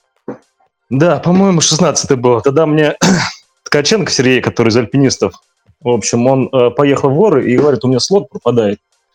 Вот, не хотел бы ты перенять его и поучаствовать. Я до этого не бегал вообще. Думаю, хрен с ним. В горах, наверное, будет интересный опыт побегать. Собственно, и мы собрались в какой-то воронежской тусовке, в которой, собственно, и познакомились у Максима Тормушева. Это Галя с мужем, потом... Юра, Еретик, по-моему, и все, да. И собственно, мы поехали и пробежали эту дистанцию, 46. Мои первый горный марафон, первый вообще мои 46 километров, потому что до этого больше 20 километров, наверное, не бегал. Вот. И, собственно, заболел бегом в горах. То есть альпинизмом я начал заниматься еще задолго до, относительно задолго, с 2013 года. Вот. Потому какой-то у меня опыт был уже. Передвижение в горах и быстрого передвижения в горах. И потому как-то не вызывало больших сложностей бегать спуски, и подниматься вверх. То есть было все просто. И с тех пор, да, просто нам захотелось все больше и больше и быстрее. Потом, правда, еще бежал еще раз 46 километров, там же на Эльбрусе. Маркотх, конечно, ужасно не понравился, просто невероятно, но это не моя трасса. Потом экспериментальные были 50 миль на Эльбрусе, это 77 километров было в 2018 году. Вот, там с набором, по-моему, 6700 они были. 6300 или что-то около, но, в общем, больше 6000. Ну, такая не очень хорошая трасса, и, наверное, неудивительно, что не отменили ее. Она была, ну, не совсем, мне кажется, логично построена, то есть там где-то спусковые участки, они были на подъем, а спусковые были потом... Нет, подъемные были на спуск, да. И потому было как-то достаточно тяжело выступить, но тем не менее. Тоже там боролись как раз с этим, как его зовут-то, с Артемом Ростовцевым. Ну и все, потом как-то на 2 года забросил спорт вообще. И в этом году, в 20-м, в декабре узнал, что появилась дистанция в 170 километров. То есть как-то были предположения мне бежать 111. Вот, ну не собирался на самом деле. А тут 170, это такой вызов, полное кольцо Эльбруса. Ну, было достаточно интересно, потому что на Эльбрус я поднимался, вот, и было желание еще его обогнуть. Вот, и потому, да, принял вызов бежать. Как ты готовился, как у тебя был построен тренировочный процесс? Ну, готовиться как раз, если я говорю, 2 года не готовился, потом, получается, в декабре, как узнал, вот, ну, как-то так, как всегда думал, не готовиться на самом деле. Нахрена тренироваться, если можно не тренироваться? Всегда нормально получалось. То есть на каких-то старых дрожжах. Вот. Но потом в апреле задумался, думаю, как-то там же у вас проводили ланчран. Вот. И тогда я сидел с Сергеем Ткаченко, который бегун. Вот. Он говорит, выступал как раз спикер Виктор Митусов. Он говорит, да вот я у него тренируюсь. Думаю, блин, ничего себе. Крутой чувак, который Сергей Ткаченко говорит, что тренируется у Виктора. И Виктор, тем не менее, еще говорил, что он тренирует именно горный бег. Думаю, ну точно нужно к нему. Ну и, собственно, после ланчрана с ним познакомился. И говорю, давай начнем тренироваться. Потому что я почему-то почувствовал какую-то старость в себе. И прошел тут вот этот азарт, прошло то это пыжение, которое раньше было. И нужен был мне какой-то толчок, чтобы я тренировался и чтобы вернулась вся прежняя дурь, которая была. Потому как с тренировками, которые были до этого, не знаю, месяц до старта, я там недельку побегал, 2 недельки, вот, и выступал. А до этого... Ну, ничего абсолютно не делал. Там, может, лыжи, чуть-чуть велосипед, но так исключительно для себя никакого тренировочного процесса не было. Вот. И потому с апреля начали заниматься с Виктором Митусом. Он мне поставил, конечно, достаточно такой серьезный план, потому что дистанция большая, и нам нужно было к ней хорошо подготовиться. И потому тренировки были, ну, 7 дней в неделю. Некоторые, конечно, бывало пропускал из-за большого количества работы, но, тем не менее, старался все выполнять. Как складывалась дистанция, давай поговорим о ней. Оправдала ли она ожидания, да, вот то, что ты там думал, как ты ее побежишь, как все прошло? Слушай, дистанция, на самом деле, я... Ну, получается, длительные дистанции, я давно хотел об этом написать, они больше... Наверное, подготавливаются не физически, не знаю, ну, многие, конечно, скажут, что прям надо готовиться физически, тренироваться каждый день. Ну, даже тренируясь каждый день, мне кажется, нужно все равно вытягивать их больше морально как-то по-волевому, на самом деле, потому что это достаточно длительно, и, ну, просто может человек сам себе начать жалеть и сойти с дистанции, ну, и тому подобное просто. Ну, достаточно сложно это как-то даже... сделать. И потому, когда я готовился к 50 милям, я тренировался и думал, представлял себе всегда, что я бегу вот эти 77 километров. Думаю, блин, я уже представлял себе на Эльбрусе, потому что я уже там как бы участвовал 2 раза. Я представлял трассу и видел себя в горах. И как-то этим мотивировал и, ну, собственно, заставлял не бояться и преодолеть все эти трудности. Вот эти тренировки... Я бегаю с наушниками, пытался всегда представить, как я бегу вот эти 170 километров. Ну, на самом деле, мне не укладывалось, в принципе, начало в голове абсолютно. То есть, представляешь, 170, так, ага, ну да, ну старт, ну как бы и все. Дальше вот у меня не заходило, потом как-то сбивало, что нужно бежать 2 суток, как-то 2 суток не спать и бежать, особенно когда максимально, что я бегал, это... вот как раз 77, а потом мы с Серегой бегали этот, как его зовут, экотропу, но там мы пробежали 70, и все, это были самые длительные дистанции. А тут 170, и нужно их как-то побороть еще в горах с набором. И, в общем, оно мне просто не представлялось. Я представлял себе старт, а потом, как я просто поднимаюсь на Эльбрус, я хотел после забега подняться. Вот, и, в общем, представить себе не мог, и как-то и тяжело было к этому подготовиться, к этой дистанции такой. Потому так. Но в итоге вот вы побежали, стартанули. Как дальше все складывалось? Слушай, ну дальше все складывалось как бы сначала нормально, потому как я знал вот этот перевал Сылтран. Вот. Ну и опять же, кстати, все было немного по-другому, потому как я думал, что это 170, это как такая серьезная стайерская дистанция. Все там попрут еле-еле, как танки. Но почему-то все как начали рвать. Я думаю, ё-моё, что вообще происходит? Я там даже Занзам выкрикивал, типа, это вам не спринт. Все начали ломить. Думаю, блин, надо не отставать. Тоже начал нагребать. И первые километры у нас какая-то была гонка, на самом деле. Потому как я на 46 километров даже так не выкладывался, допустим, как на вот этих 170. Хотя это считается, как многие говорили, уже не беговая. Ну, там ломили «Будь здоров». По-моему, на пункте питания там было уже, по-моему, через 3 часа, 3 с чем-то. Вот, то есть нормальная скорость, как и это бы было на 50, не знаю, километров, на 60, ну, то есть выкладывались нормально. Вот, и пошел какой-то азарт, на самом деле, и я начал обгонять участников, то есть одним за одним. Потом, когда появлялись уже лица, которые я уже видел раньше в соревнованиях, которые бегали ультра, я начал волноваться, думаю, слишком высокий темп я взял, надо как бы забавлять, потому что сейчас я быстро устану и дальше не продолжу. Но темп уже был набран, и я сдавать позиции не хотел и топил как можно дальше, как можно с большим отрывом. Ну, а потом был, конечно, перевал, который я не ожидал, это был второй перевал, не знаю, наверное, Виктор уже про нем говорил в подкасте. Их немного разделили. На 59 это направо, на 170 это налево. И какой-то придумали перевал, просто какой-то, не знаю, ужасный. Вверх подъем серьезный, и вниз достаточно крутая сыпуха с такими серьезными монолитными плитами, которые, при неправильной постановке на Е слетали вниз, и как-то достаточно было опасно, и потому... Я немного на спуске сбавил, потому что немного поехал и упал, собственно, с этих плит. Думаю, как-то сейчас слишком рано травмироваться, потому что это даже еще не 30-й километр всего маршрута, а уже пострадать не хотелось бы. Но потом все равно на спуске разогнался, потому что там был такой немного положительный и не каменистый спуск, и нужно уже было бежать. Потом бежал, заставлял себя бежать, бежал так трусцой вверх с Эльбруса до Азау, но уже было желание на самом деле сойти, потому что тяжело. Там не я один был такой, и 17 человек сошли в итоге с этого перевала. Как-то уже просто замучившись, втопив, потратив все силы, в общем, исчерпали свои ресурсы, и нужно было сдаваться.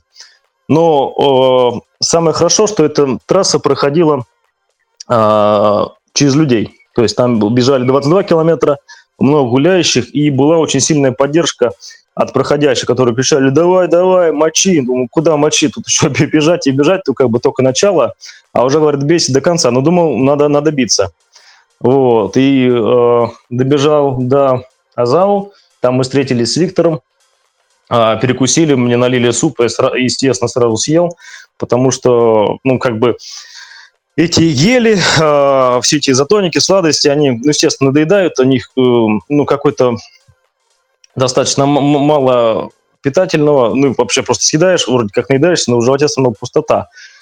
Супчик с курицей, да, с курицей, был обалденный просто, съел, потом пивка безалкогольного было в заброске, и дальше, собственно, подъем на Азау, но он был медленный, потому что топило солнце, и перегреваться тоже не хотелось.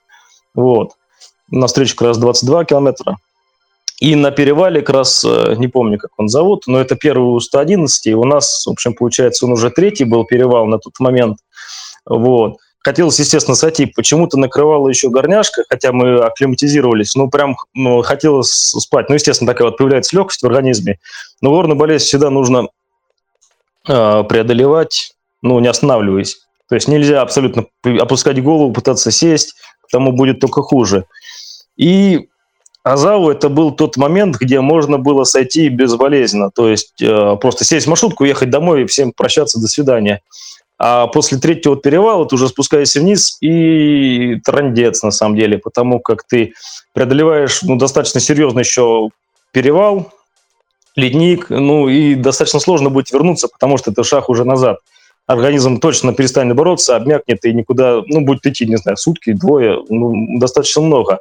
И вниз до Хурзука тоже где-то километров 50 бежать, и там, ну, достаточно дорого просто будет сойти. И потому вот Азау, перевал Азау для меня было это последнее место, где можно было сойти. Думаю, если вниз побегу, то дальше уже бороться, собственно, до конца, как, собственно, и было. То есть там уже втопили «Будь здоров». Вот, до Хурзука. Вверх. Ну, дальше про дистанцию расскажешь или перебьешь меня? Я хотел спросить у тебя по поводу как раз заброски. Вот, во-первых, что ты с собой нес и в чем бежал, например, да, потому что там были, ну, непростые участки. Интересно у тебя узнать, как состоял твой эквип. И что было в заброске, что ты потом менял, не менял? Слушай, ну, из обуви у меня было Хока, спидгод. По-моему, все-таки вторые они были или третьи. Очень старая модель. Я их как-то купил, пробежал как раз в них вторую, это 46 километров на Эльбрусе, вторую уже 46. И они мне безумно понравились, что по возвращению в Воронеж я купил вторую еще пару, которую открыл только в этом году. А те старые Хоки, получается, я пробежал в них 3 горных марафона. А потом я в них был в Киргизии, там под тяжелым рюкзаком их и таскал, даже на 500 в них поднимался. Они, в общем, очень много что пережили, и я в них был уверен, то есть я даже их не разнашивал. Вот новую пару, как достал, так, собственно, и перед забегом их использовал. Они очень прекрасно стоят на камнях. У нас был как раз в 2018 году, когда были эти сели, был дожди, они на мокрых камнях просто перепрыгиваешь, они великолепно себя чувствуют, плюс хорошая амортизация. За них я не переживал. Из экипировки, ну, все как у всех, собственно, полная экипировка, которая, опять же, также нам пригодилась на 4-м перевале, когда пошел снег, сильно подзамерзли и пришлось все надевать. А в заброске, ну, это был мой первый забег, где была заброска, я понятия не имел, что туда класть. Ну, положил, естественно, по-моему, по 4 еля в каждую заброску, каких-то батончиков, в каждую из них по банке пива 0,5, потому что, ну, многие об этом говорили, что улучшает работу желудка, потому как на вот этих, на все ели, сладости, ну и, впрочем, при большой такой нагрузке желудок может сдать. Вот, в каждую заброску по паре носков, кроссовки не клал, потому что у меня вторых кроссовок нет вообще для бега. Вот, что там еще? И в северную заброску, в север я положил пуховку, вдруг мне там станет плохо, и там придется переждать, пуховую куртку забросил. Вот, собственно, из заброски вот так и было. Да, понятно. Ну, давай вот дальше, как у тебя гонка складывалась. Ну, дальше, самый мой неприятный момент – это прямые участки. Терпеть не могу прямые участки. И вот, получается, от второго перевала до Хурзука, он хоть и вниз, но в основном прямо. То есть никаких перевалов, абсолютно ничего. И начинает такое скучать, и благо… Волонтеры молодцы, они, сегодня Галя рассказывала, нарисовали на каждом камушке какие-то рисунки, там черепашки, маленькие какие-то людишки, еще что-то, какие-то там зверята, как наскальная живопись. И хоть это помогло как-то развлечься, на самом деле, потому как, ну, устаешь, на самом деле, устаешь от монотонности, от постоянной дороги, а тут, хоп, пробегаешь через каждый какой-то там километр, 5 километров, и появляется какой-то рисунок. Я ждал, не дождался этого Хурзука на карте, он как бы у нас, получается, там же вот эти 170 километров уместили в маленький масштаб, и по виду вот это седло как-то вылет небольшим, и я замучился часы просто считать, когда появится этот Хурзук. Ну, в итоге вот он город, ну, там бежится, но все равно это, не знаю, темп какой, 6 минут на километр, не знаю, не быстро. Вот, он, конечно, медленновато приближался, вот, но там... Выручили и дали сил волонтеры. Волонтеры, конечно, все гонки, они большие молодцы. Просто они с нами нянчились, как с детьми. Даешь им бутылочкой, наливают в одну бутылочку воду, в другой затоник. Там было еще у нас три вида супа. Какой суп вам вы хотите, там все эти ништяки дают, там разговаривают, восхищаются. Ну, блин, какая красота. И они как раз, что волонтеры, что, в принципе, обычные люди, которые там гуляли в Терсколе, они, в общем, давали сил, собственно, двигаться и не сдаваться. И двигаться достаточно быстро, на самом деле. Вот, не было желания опустить руки, в принципе. Вот, там, естественно, да, поели, встретились с Виктором. Ну, мы встречались с ним и до этого, мы как почти на всю гонку с ним бежали, то он у меня отрывался на какие-то километры. Вот, а в Хурзуке мы решили уже бежать вместе, потому что, как бы, ну, уже темнело, и смысл друг от друга бегать, если мы все равно друг друга догоняем, и решили бежать вместе. Вот, и где-то уже, наверное, через час после вот этого пункта питания начала смеркаться. Вот, подъем был не крутой, и потому тоже такой тягомотный, хотелось побыстрее в крутую горку где-то карабкаться, а он был плавненький такой, и уже темно. Почему-то нас нашел туман, и очень хотелось пить воды, просто невероятно. А река какая-то рядом рыжая, ну, как-то было из нее стрёмно совсем, и ручейков мало. Где ручейки были, конечно, напивался вовсю, но все равно было какое-то дикое обезвоживание, непонятно почему, не знаю. Да, получается, и впереди нас ждал какой-то крутой перевал, до которого, собственно, шли очень-очень-очень долго, через МЧС. Вот, потом нам сказали, что этот перевал, это, оказывается, вообще там косы выгуливают, ну, не знаю, какая-то козья тропа слишком крутая. И получается, нас с Виктором догнал еще один парнишка, который, собственно, и заработал в итоге потом третье место в абсолюте. Он рассказал, что, как бы, ему страшно слишком бежать одному, потому что, как бы, ночь, и эта ночь вторая, и, говорит, у него начались галлюцинации, начали двигающие камни уже.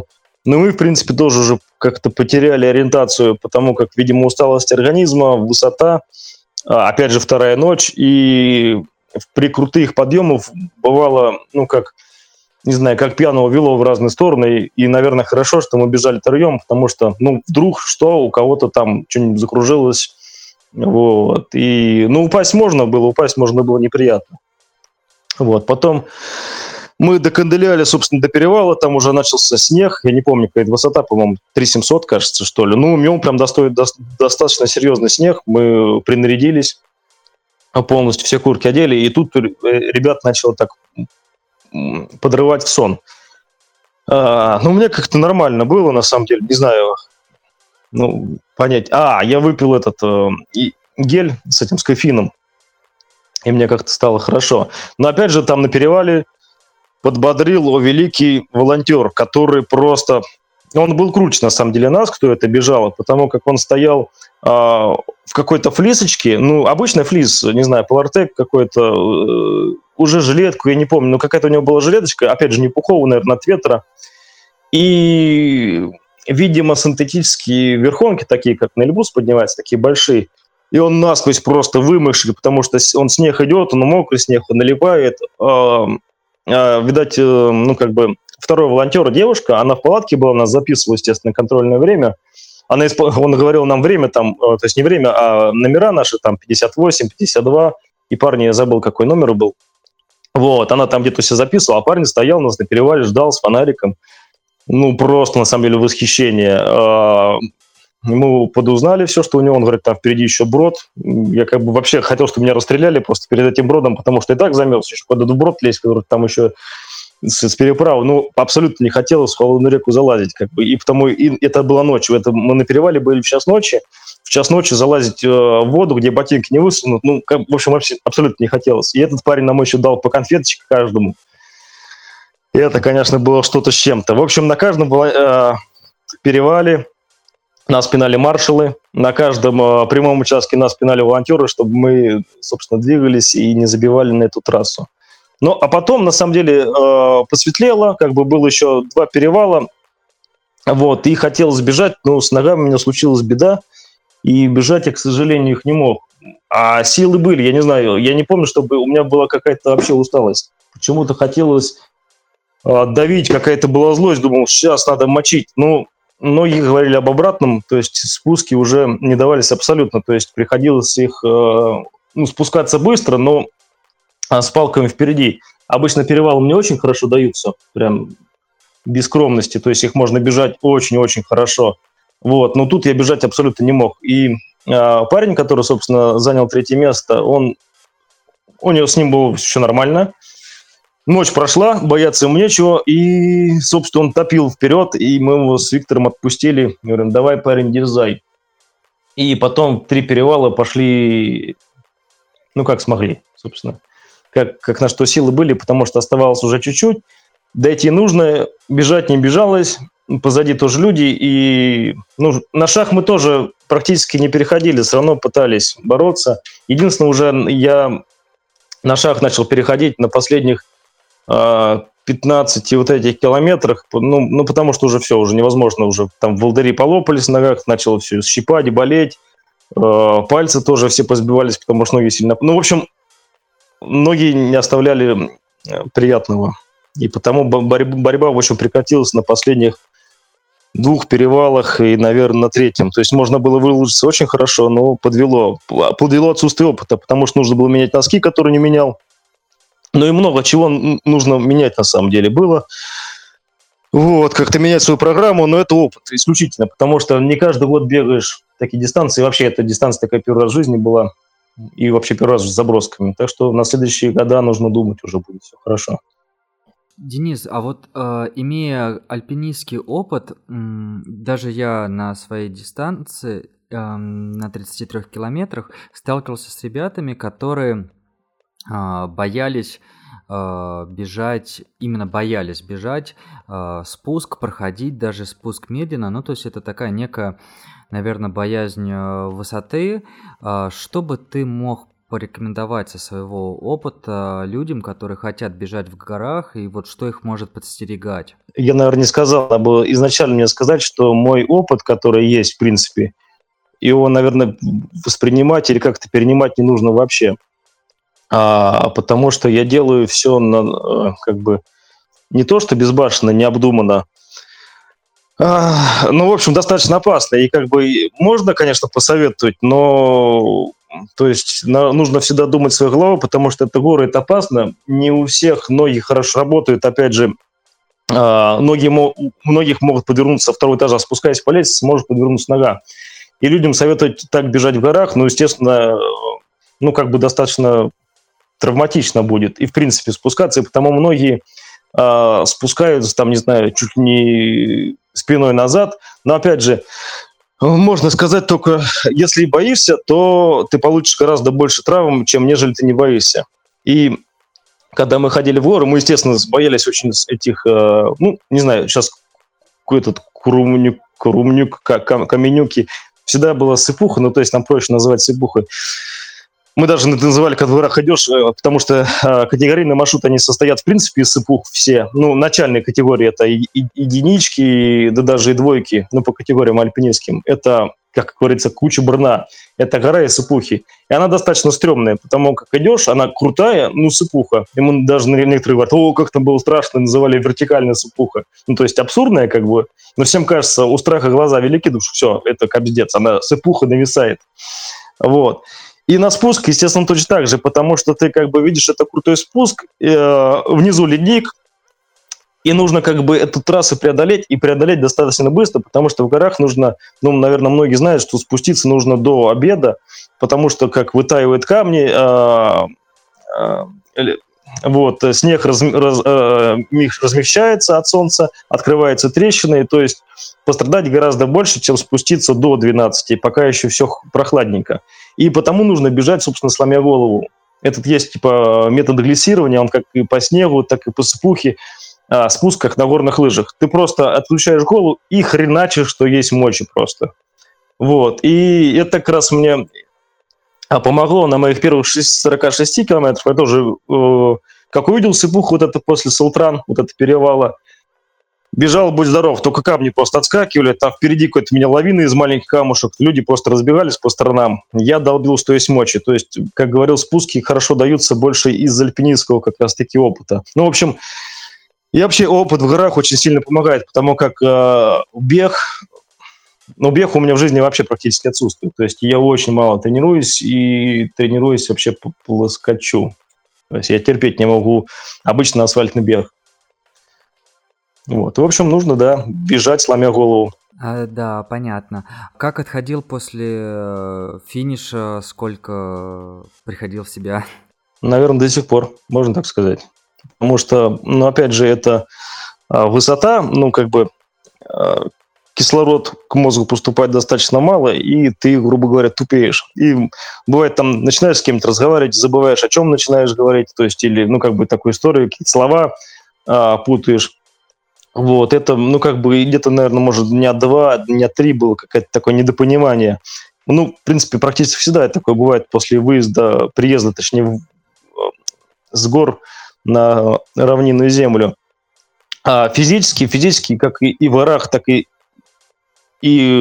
как, ну, то есть на забеге, так после того, как спустился, физически усталости как таковой не было на самом деле. Ну, то есть раньше были забеги гораздо сложнее. Вот, ну, опять же, только ноги. С ногами получалось достаточно плохо. Я хотел после забега сразу же, я брал с собой запасные кроссовки с шипами. Я думал на Эльбрус еще как бы забежать еще там, пару деньков отдохнуть, устроить забег, ну, личный. Просто скоростное как бы восхождение, чтобы не тащить ботинки. Ну, пришлось ехать в Воронеж, потому что ходить уже было тяжеловато, грубо говоря. Вот, и... По приезду в Воронеж, собственно, обратился в больничку с ногами. Вот, и до сих пор, получается, пью антибиотик и не тренируюсь. То есть до сих пор еще не восстановился. То есть хочется бегать, на самом деле, хочется кататься на велосипеде. Ну, в принципе, на велосипеде катаюсь, нет, не вредит. Но бегать пока еще не получается. Да, но тут хочется пожелать скорейшего восстановления. Денис, а вот имея такой опыт, это, ну, очень ценный, очень серьезный опыт, вообще на будущее какие-то гонки еще для себя рассматриваешь горные? Да, на самом деле, все же говорят сейчас про Хока Трейл, да, это который в Красной Поляне, интересная дистанция, она получается беговая, это не такой как бы, как на Эльбрусе. На Эльбрусе все-таки достаточно сложная дистанция, вот, ну, сложная в плане рельефа. Как говорят, на Хока Трейл дистанция, ну, она чуть меньше, но набор высоты такой достаточно тоже серьезный, порядка 10 тысяч. Ну, как можно побыстрее вниз, там нету таких плоских участков, как здесь. То есть, вот, как я говорил, не люблю вот это, как было с перевала где-то Азау, там, он не перевал Азау назывался, но где-то, в общем, с Азау до Хурзука. Вот эти плоские участки терпеть не могу, и там вроде как на Хока их меньше. Вот хотелось бы в этом поучаствовать. А так в основном, ну не знаю, просто это как бы... Наверное, только Эльбрус, Архыз, сейчас Альпуха тоже делает. Архыз тоже интересно, там, по-моему, дистанции порядка 70 километров. Она очень красивая в плане того, что она проходит через озера. А озера в Архызе считаются самым красивым в России. Если не считать Фанские горы, но Фанские горы – это не Россия. Да, это правда, тоже согласен, был в Архызе, места безумно красивые, но мне кажется, что там рельеф тоже будет непростой для бега. Нет, рельеф там непростой, там есть такие достаточно серьезные подъемы, просто в Архызе я был три раза, два из них альпинистские такие выезды, и да, там такие достаточно серьезные, ну, это интересно, мы же ездим за серьезностью как раз. Денис, в первую очередь все равно хочется поздравить тебя с твоим результатом, и это безумно круто, на мой взгляд, вот, и поблагодарить, что пришел, рассказал нам, мне кажется, все получилось, и это было точно на уровне, наверное, твоих текстов. Вряд ли. Пишу я лучше, чем разговариваю. Наверное. Опять же, просто могу что-то забыться говорить. Увлекешься, и все. И все пропало. Там хотя бы можно вернуться и исправить. Поэтому на этот случай мы будем ждать от тебя ссылку с большими подробностями, которую потом расшарим. Да, нужно написать. Мне кажется, это будет достаточно интересно, как опыт. На самом деле, как не зря Зонзам говорил, нужно не возвращаться, а приходить действительно к таким более длительным дистанциям, потому что это интересно, на самом деле. В горах бегать – это прежде всего еще любоваться горами. На более коротких дистанциях как-то не насладишься, на самом деле, всем этим. Там только такое пыжение, выигрышное время. Вот. И, кстати, да, бег в горах, на самом деле, для тех, кто хочет начать, наверное, бег в горах он лучше, потому как бежать марафоны, бежать просто равнины, ну, на мой взгляд, достаточно сильно доедает, и ты сильнее как бы изнашиваешься. То есть пробежать здесь 70, как мы бежали, было гораздо сложнее, чем вот эти 170. На 70 мы должны были бежать, по-моему, сколько, 90. На 70 слились, ну, просто было невозможно. Как бы чувствовал, что не за что бороться. То есть бежишь, и вот эти асфальт, какие-то дома, немного деревьев, ну, и это так все изнуряет. А вот бег в горах придает силы абсолютно. Потому как даже вот этот вот Хурзук, если бы не вот рисунки, то, конечно, было бы все печально. А как начинаются, возвращаются горы, прям хочется рвать и рвать. Вот, так что горы – это круто, и нужно идти к большим, наверное, дистанциям, действительно. Потому как сегодня тоже с Галей разговаривали, примерно вот этот забег, который вокруг Монблана, самые многочисленные – это дистанции 170. А дальше идут дистанции короткие, и там меньше людей можно зарегистрировать. Там, по-моему, на 170 километров 2300 слотов. А у нас, что может представить, 56. Вы представляете, такая группа каких-то индивидуалистов, которые решили пробежать. А там это прям самая главная гонка получается. Наверное, не зря. Да, и это тоже одна из интересных гонок, наверное, для многих горных бегунов. Это некая такая мечта и желание посетить, если не ошибаюсь, Шамани. Франция, Италия, Швейцария. 3 города или страны, что-то там, география мне плохо. Да, Денис, вроде бы все обсудили. Вот, спасибо, что поделился своей историей. Да, спасибо тебе и всем остальным. Спасибо вам большое. Друзья, ну и в заключение я совсем немного расскажу про то, как прошла гонка у меня, а даже, наверное, больше расскажу про какие-то организационные моменты, потому что для многих Эльбрус может быть, ну, скажем так, посещение Эльбруса может быть каким-то тяжелым в плане логистики, но на самом деле это не так. Из любого города можно купить билет прямо до Терскола. То есть это продается единый билет, и это было для нас открытием, когда ты на сайте РЖД покупаешь билет на поезд, и тебе сразу предлагается оформить билет на автобус. Ты приезжаешь, например, в Минводы, пересаживаешься в автобус и спокойно доезжаешь до Терскола, Азау, ну, то есть там уже высаживаются. То есть с этим там точно проблем нету, вот, и можно смело ехать. Многие ребята сегодня говорили про акклиматизацию, и я тоже считаю, что это невероятно важный момент, вот, но сам я поехал без акклиматизации, потому что вот там, как Полина говорила в прошлом году, не было возможности там совместить с отпуском и тому подобное. Вот. Но у меня за плечами был, пускай небольшой, но все равно опыт горных походов. Я в горы ходил с 2012 года, и в основном это были горы, наверное, Кавказа, но это был и Алтай, и Камчатка, и Кольский полуостров. Высоты были разные, и на 3000 ходил, то есть было понимание и рельефа, и высоты, нужное для забега. Поэтому, в общем-то, я понимал, что может произойти, и был вот этот вот опыт походов, были какие-то ожидания от организма, потому что, ну, в горах вроде как в пеших походах проблем не было, вот, и просто следил за своим состоянием. Мы, в общем-то, сняли домик, с этим тоже проблем нету, жилье на любой вкус, можно снимать кемпинг, можно заезжать в домики разного уровня комфорта. Вот, там же есть бани.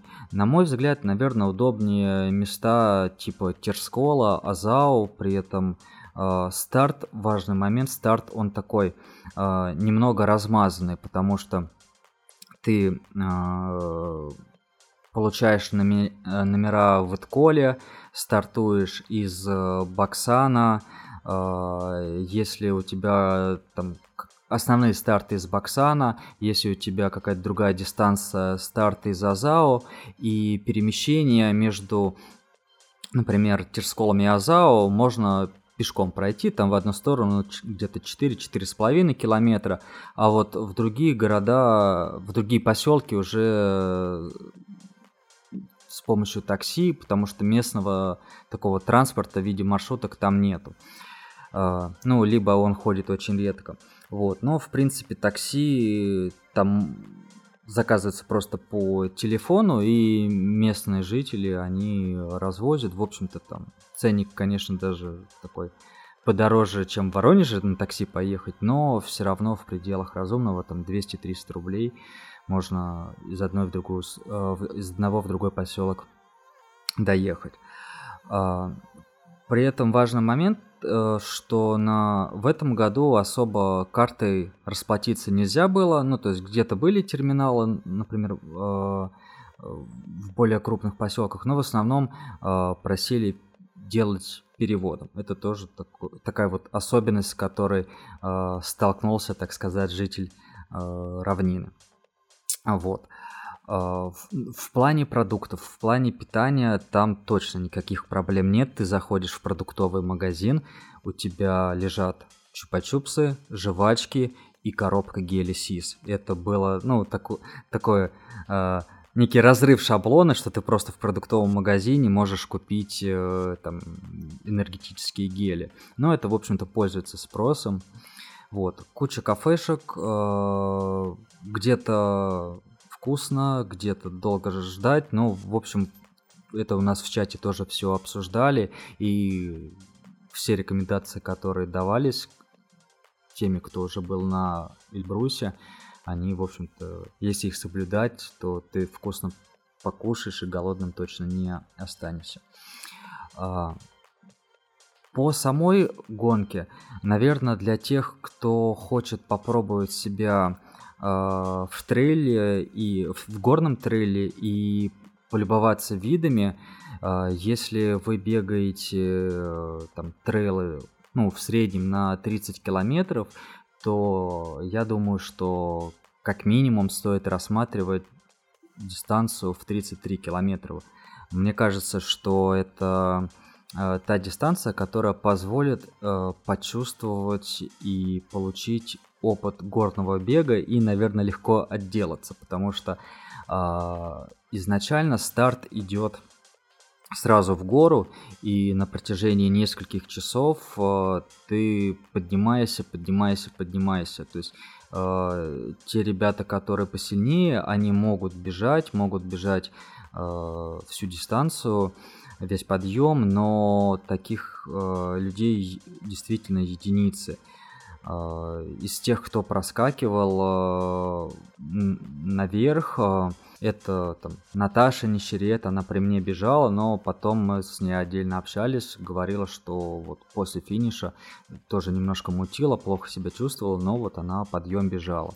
Надо сказать, что в этом году из-за ковидных ограничений лично я в первый раз столкнулся с раздельным стартом, то есть обычно запускали волнами, кластерами, вот. А в этот раз был раздельный старт. Это происходило так, что ты подходил на стойку проверки снаряжения, и действительно это снаряжение проверяли.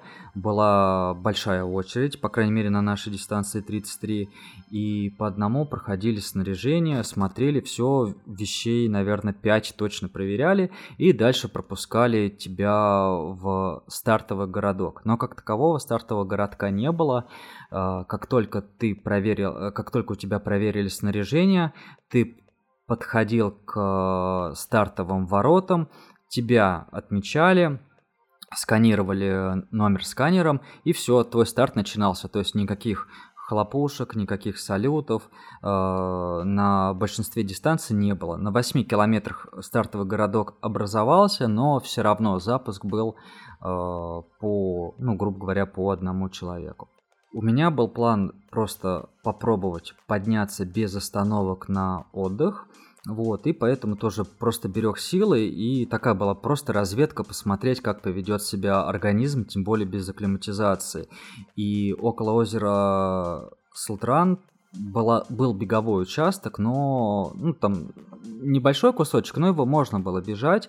Это уже высота 3000, и тоже умышленно не бежал, то есть просто спокойно шел, чтобы наблюдать, изучать организм, потому что к высоте, даже к 3000 никак не подготовился. После был подъем на перевал, и действительно, вот как раз то, что Денис говорил, очень крутой спуск, когда перед тобой открывается долина, где-то там за речкой, за горой тебя ждет пункт питания, и высота достаточно приличная, но здесь, на мой взгляд, да, не стоит бояться, не стоит переживать, и главное спускаться, главное идти.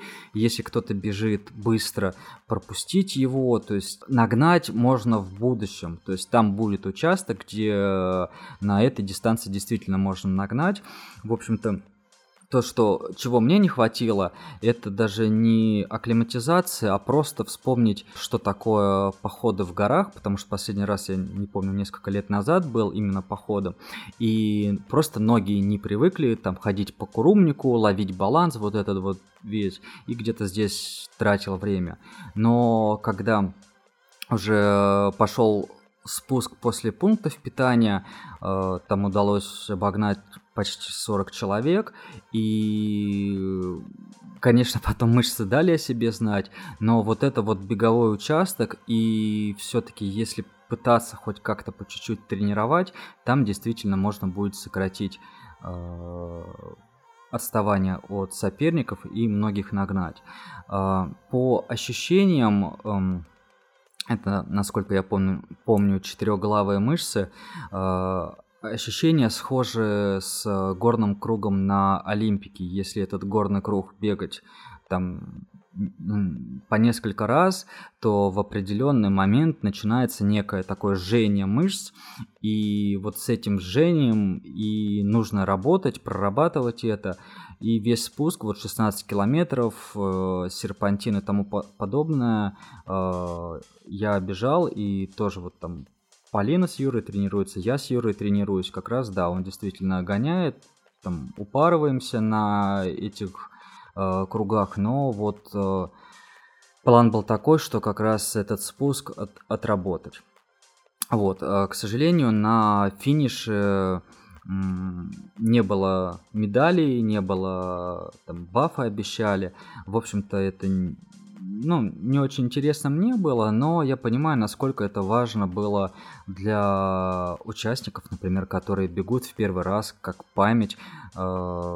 Для детей. Дети остались без медалей, им давали тоже там бутылочку воды. Вот. К сожалению, так произошло, но вот нынешние условия, видимо, таможни и тому подобное, скажем так, такое сейчас время. Вот. Отдельно, да, отметить хочется работу волонтеров. Я не так много разных стартов бегал, но вот в сравнении, наверное, можно сказать про груд. Вот, это точно уровень не ниже на Эльбрусе. Все помогают, что хочешь, тебе дадут, везде помогут. Это, да, это однозначно очень хорошо организовано со стороны волонтеров гонка. Плюс это трансфер, как я говорил, между поселками. В день старта с этим тоже проблем никаких не было. По маршруту автобуса расставляли таблички, указывали, откуда пойдет трансфер, в какое время. В этом плане было все достаточно хорошо. Немного подвело информирование о гонке. Результаты, в общем-то, выкладывали онлайн, но задержка была, наверное, минут в 30, поэтому многие пропустили финиш друг друга. Непонятно было, когда человек пробежит.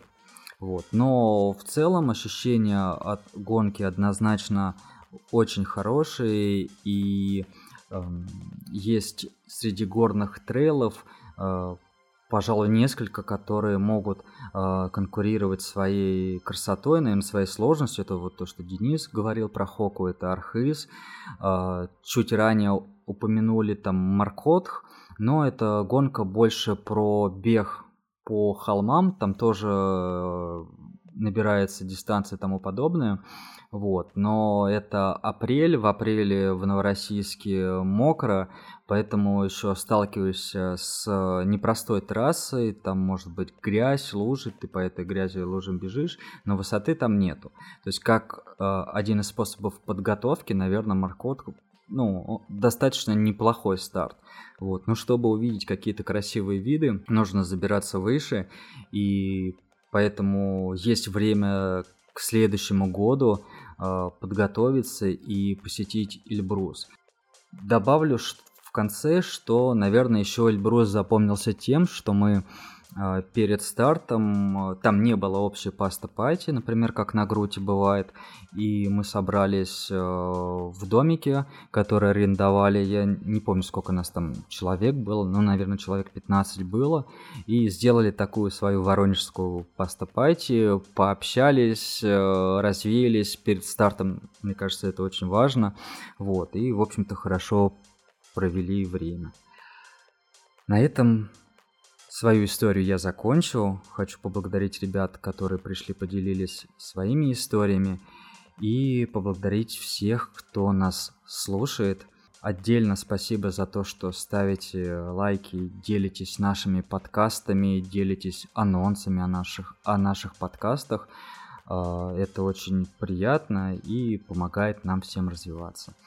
Друзья, еще раз спасибо, что слушаете. Всем хороших выходных, кто нас слушает онлайн, и всем удачи, кто слушает офлайн. Всем пока!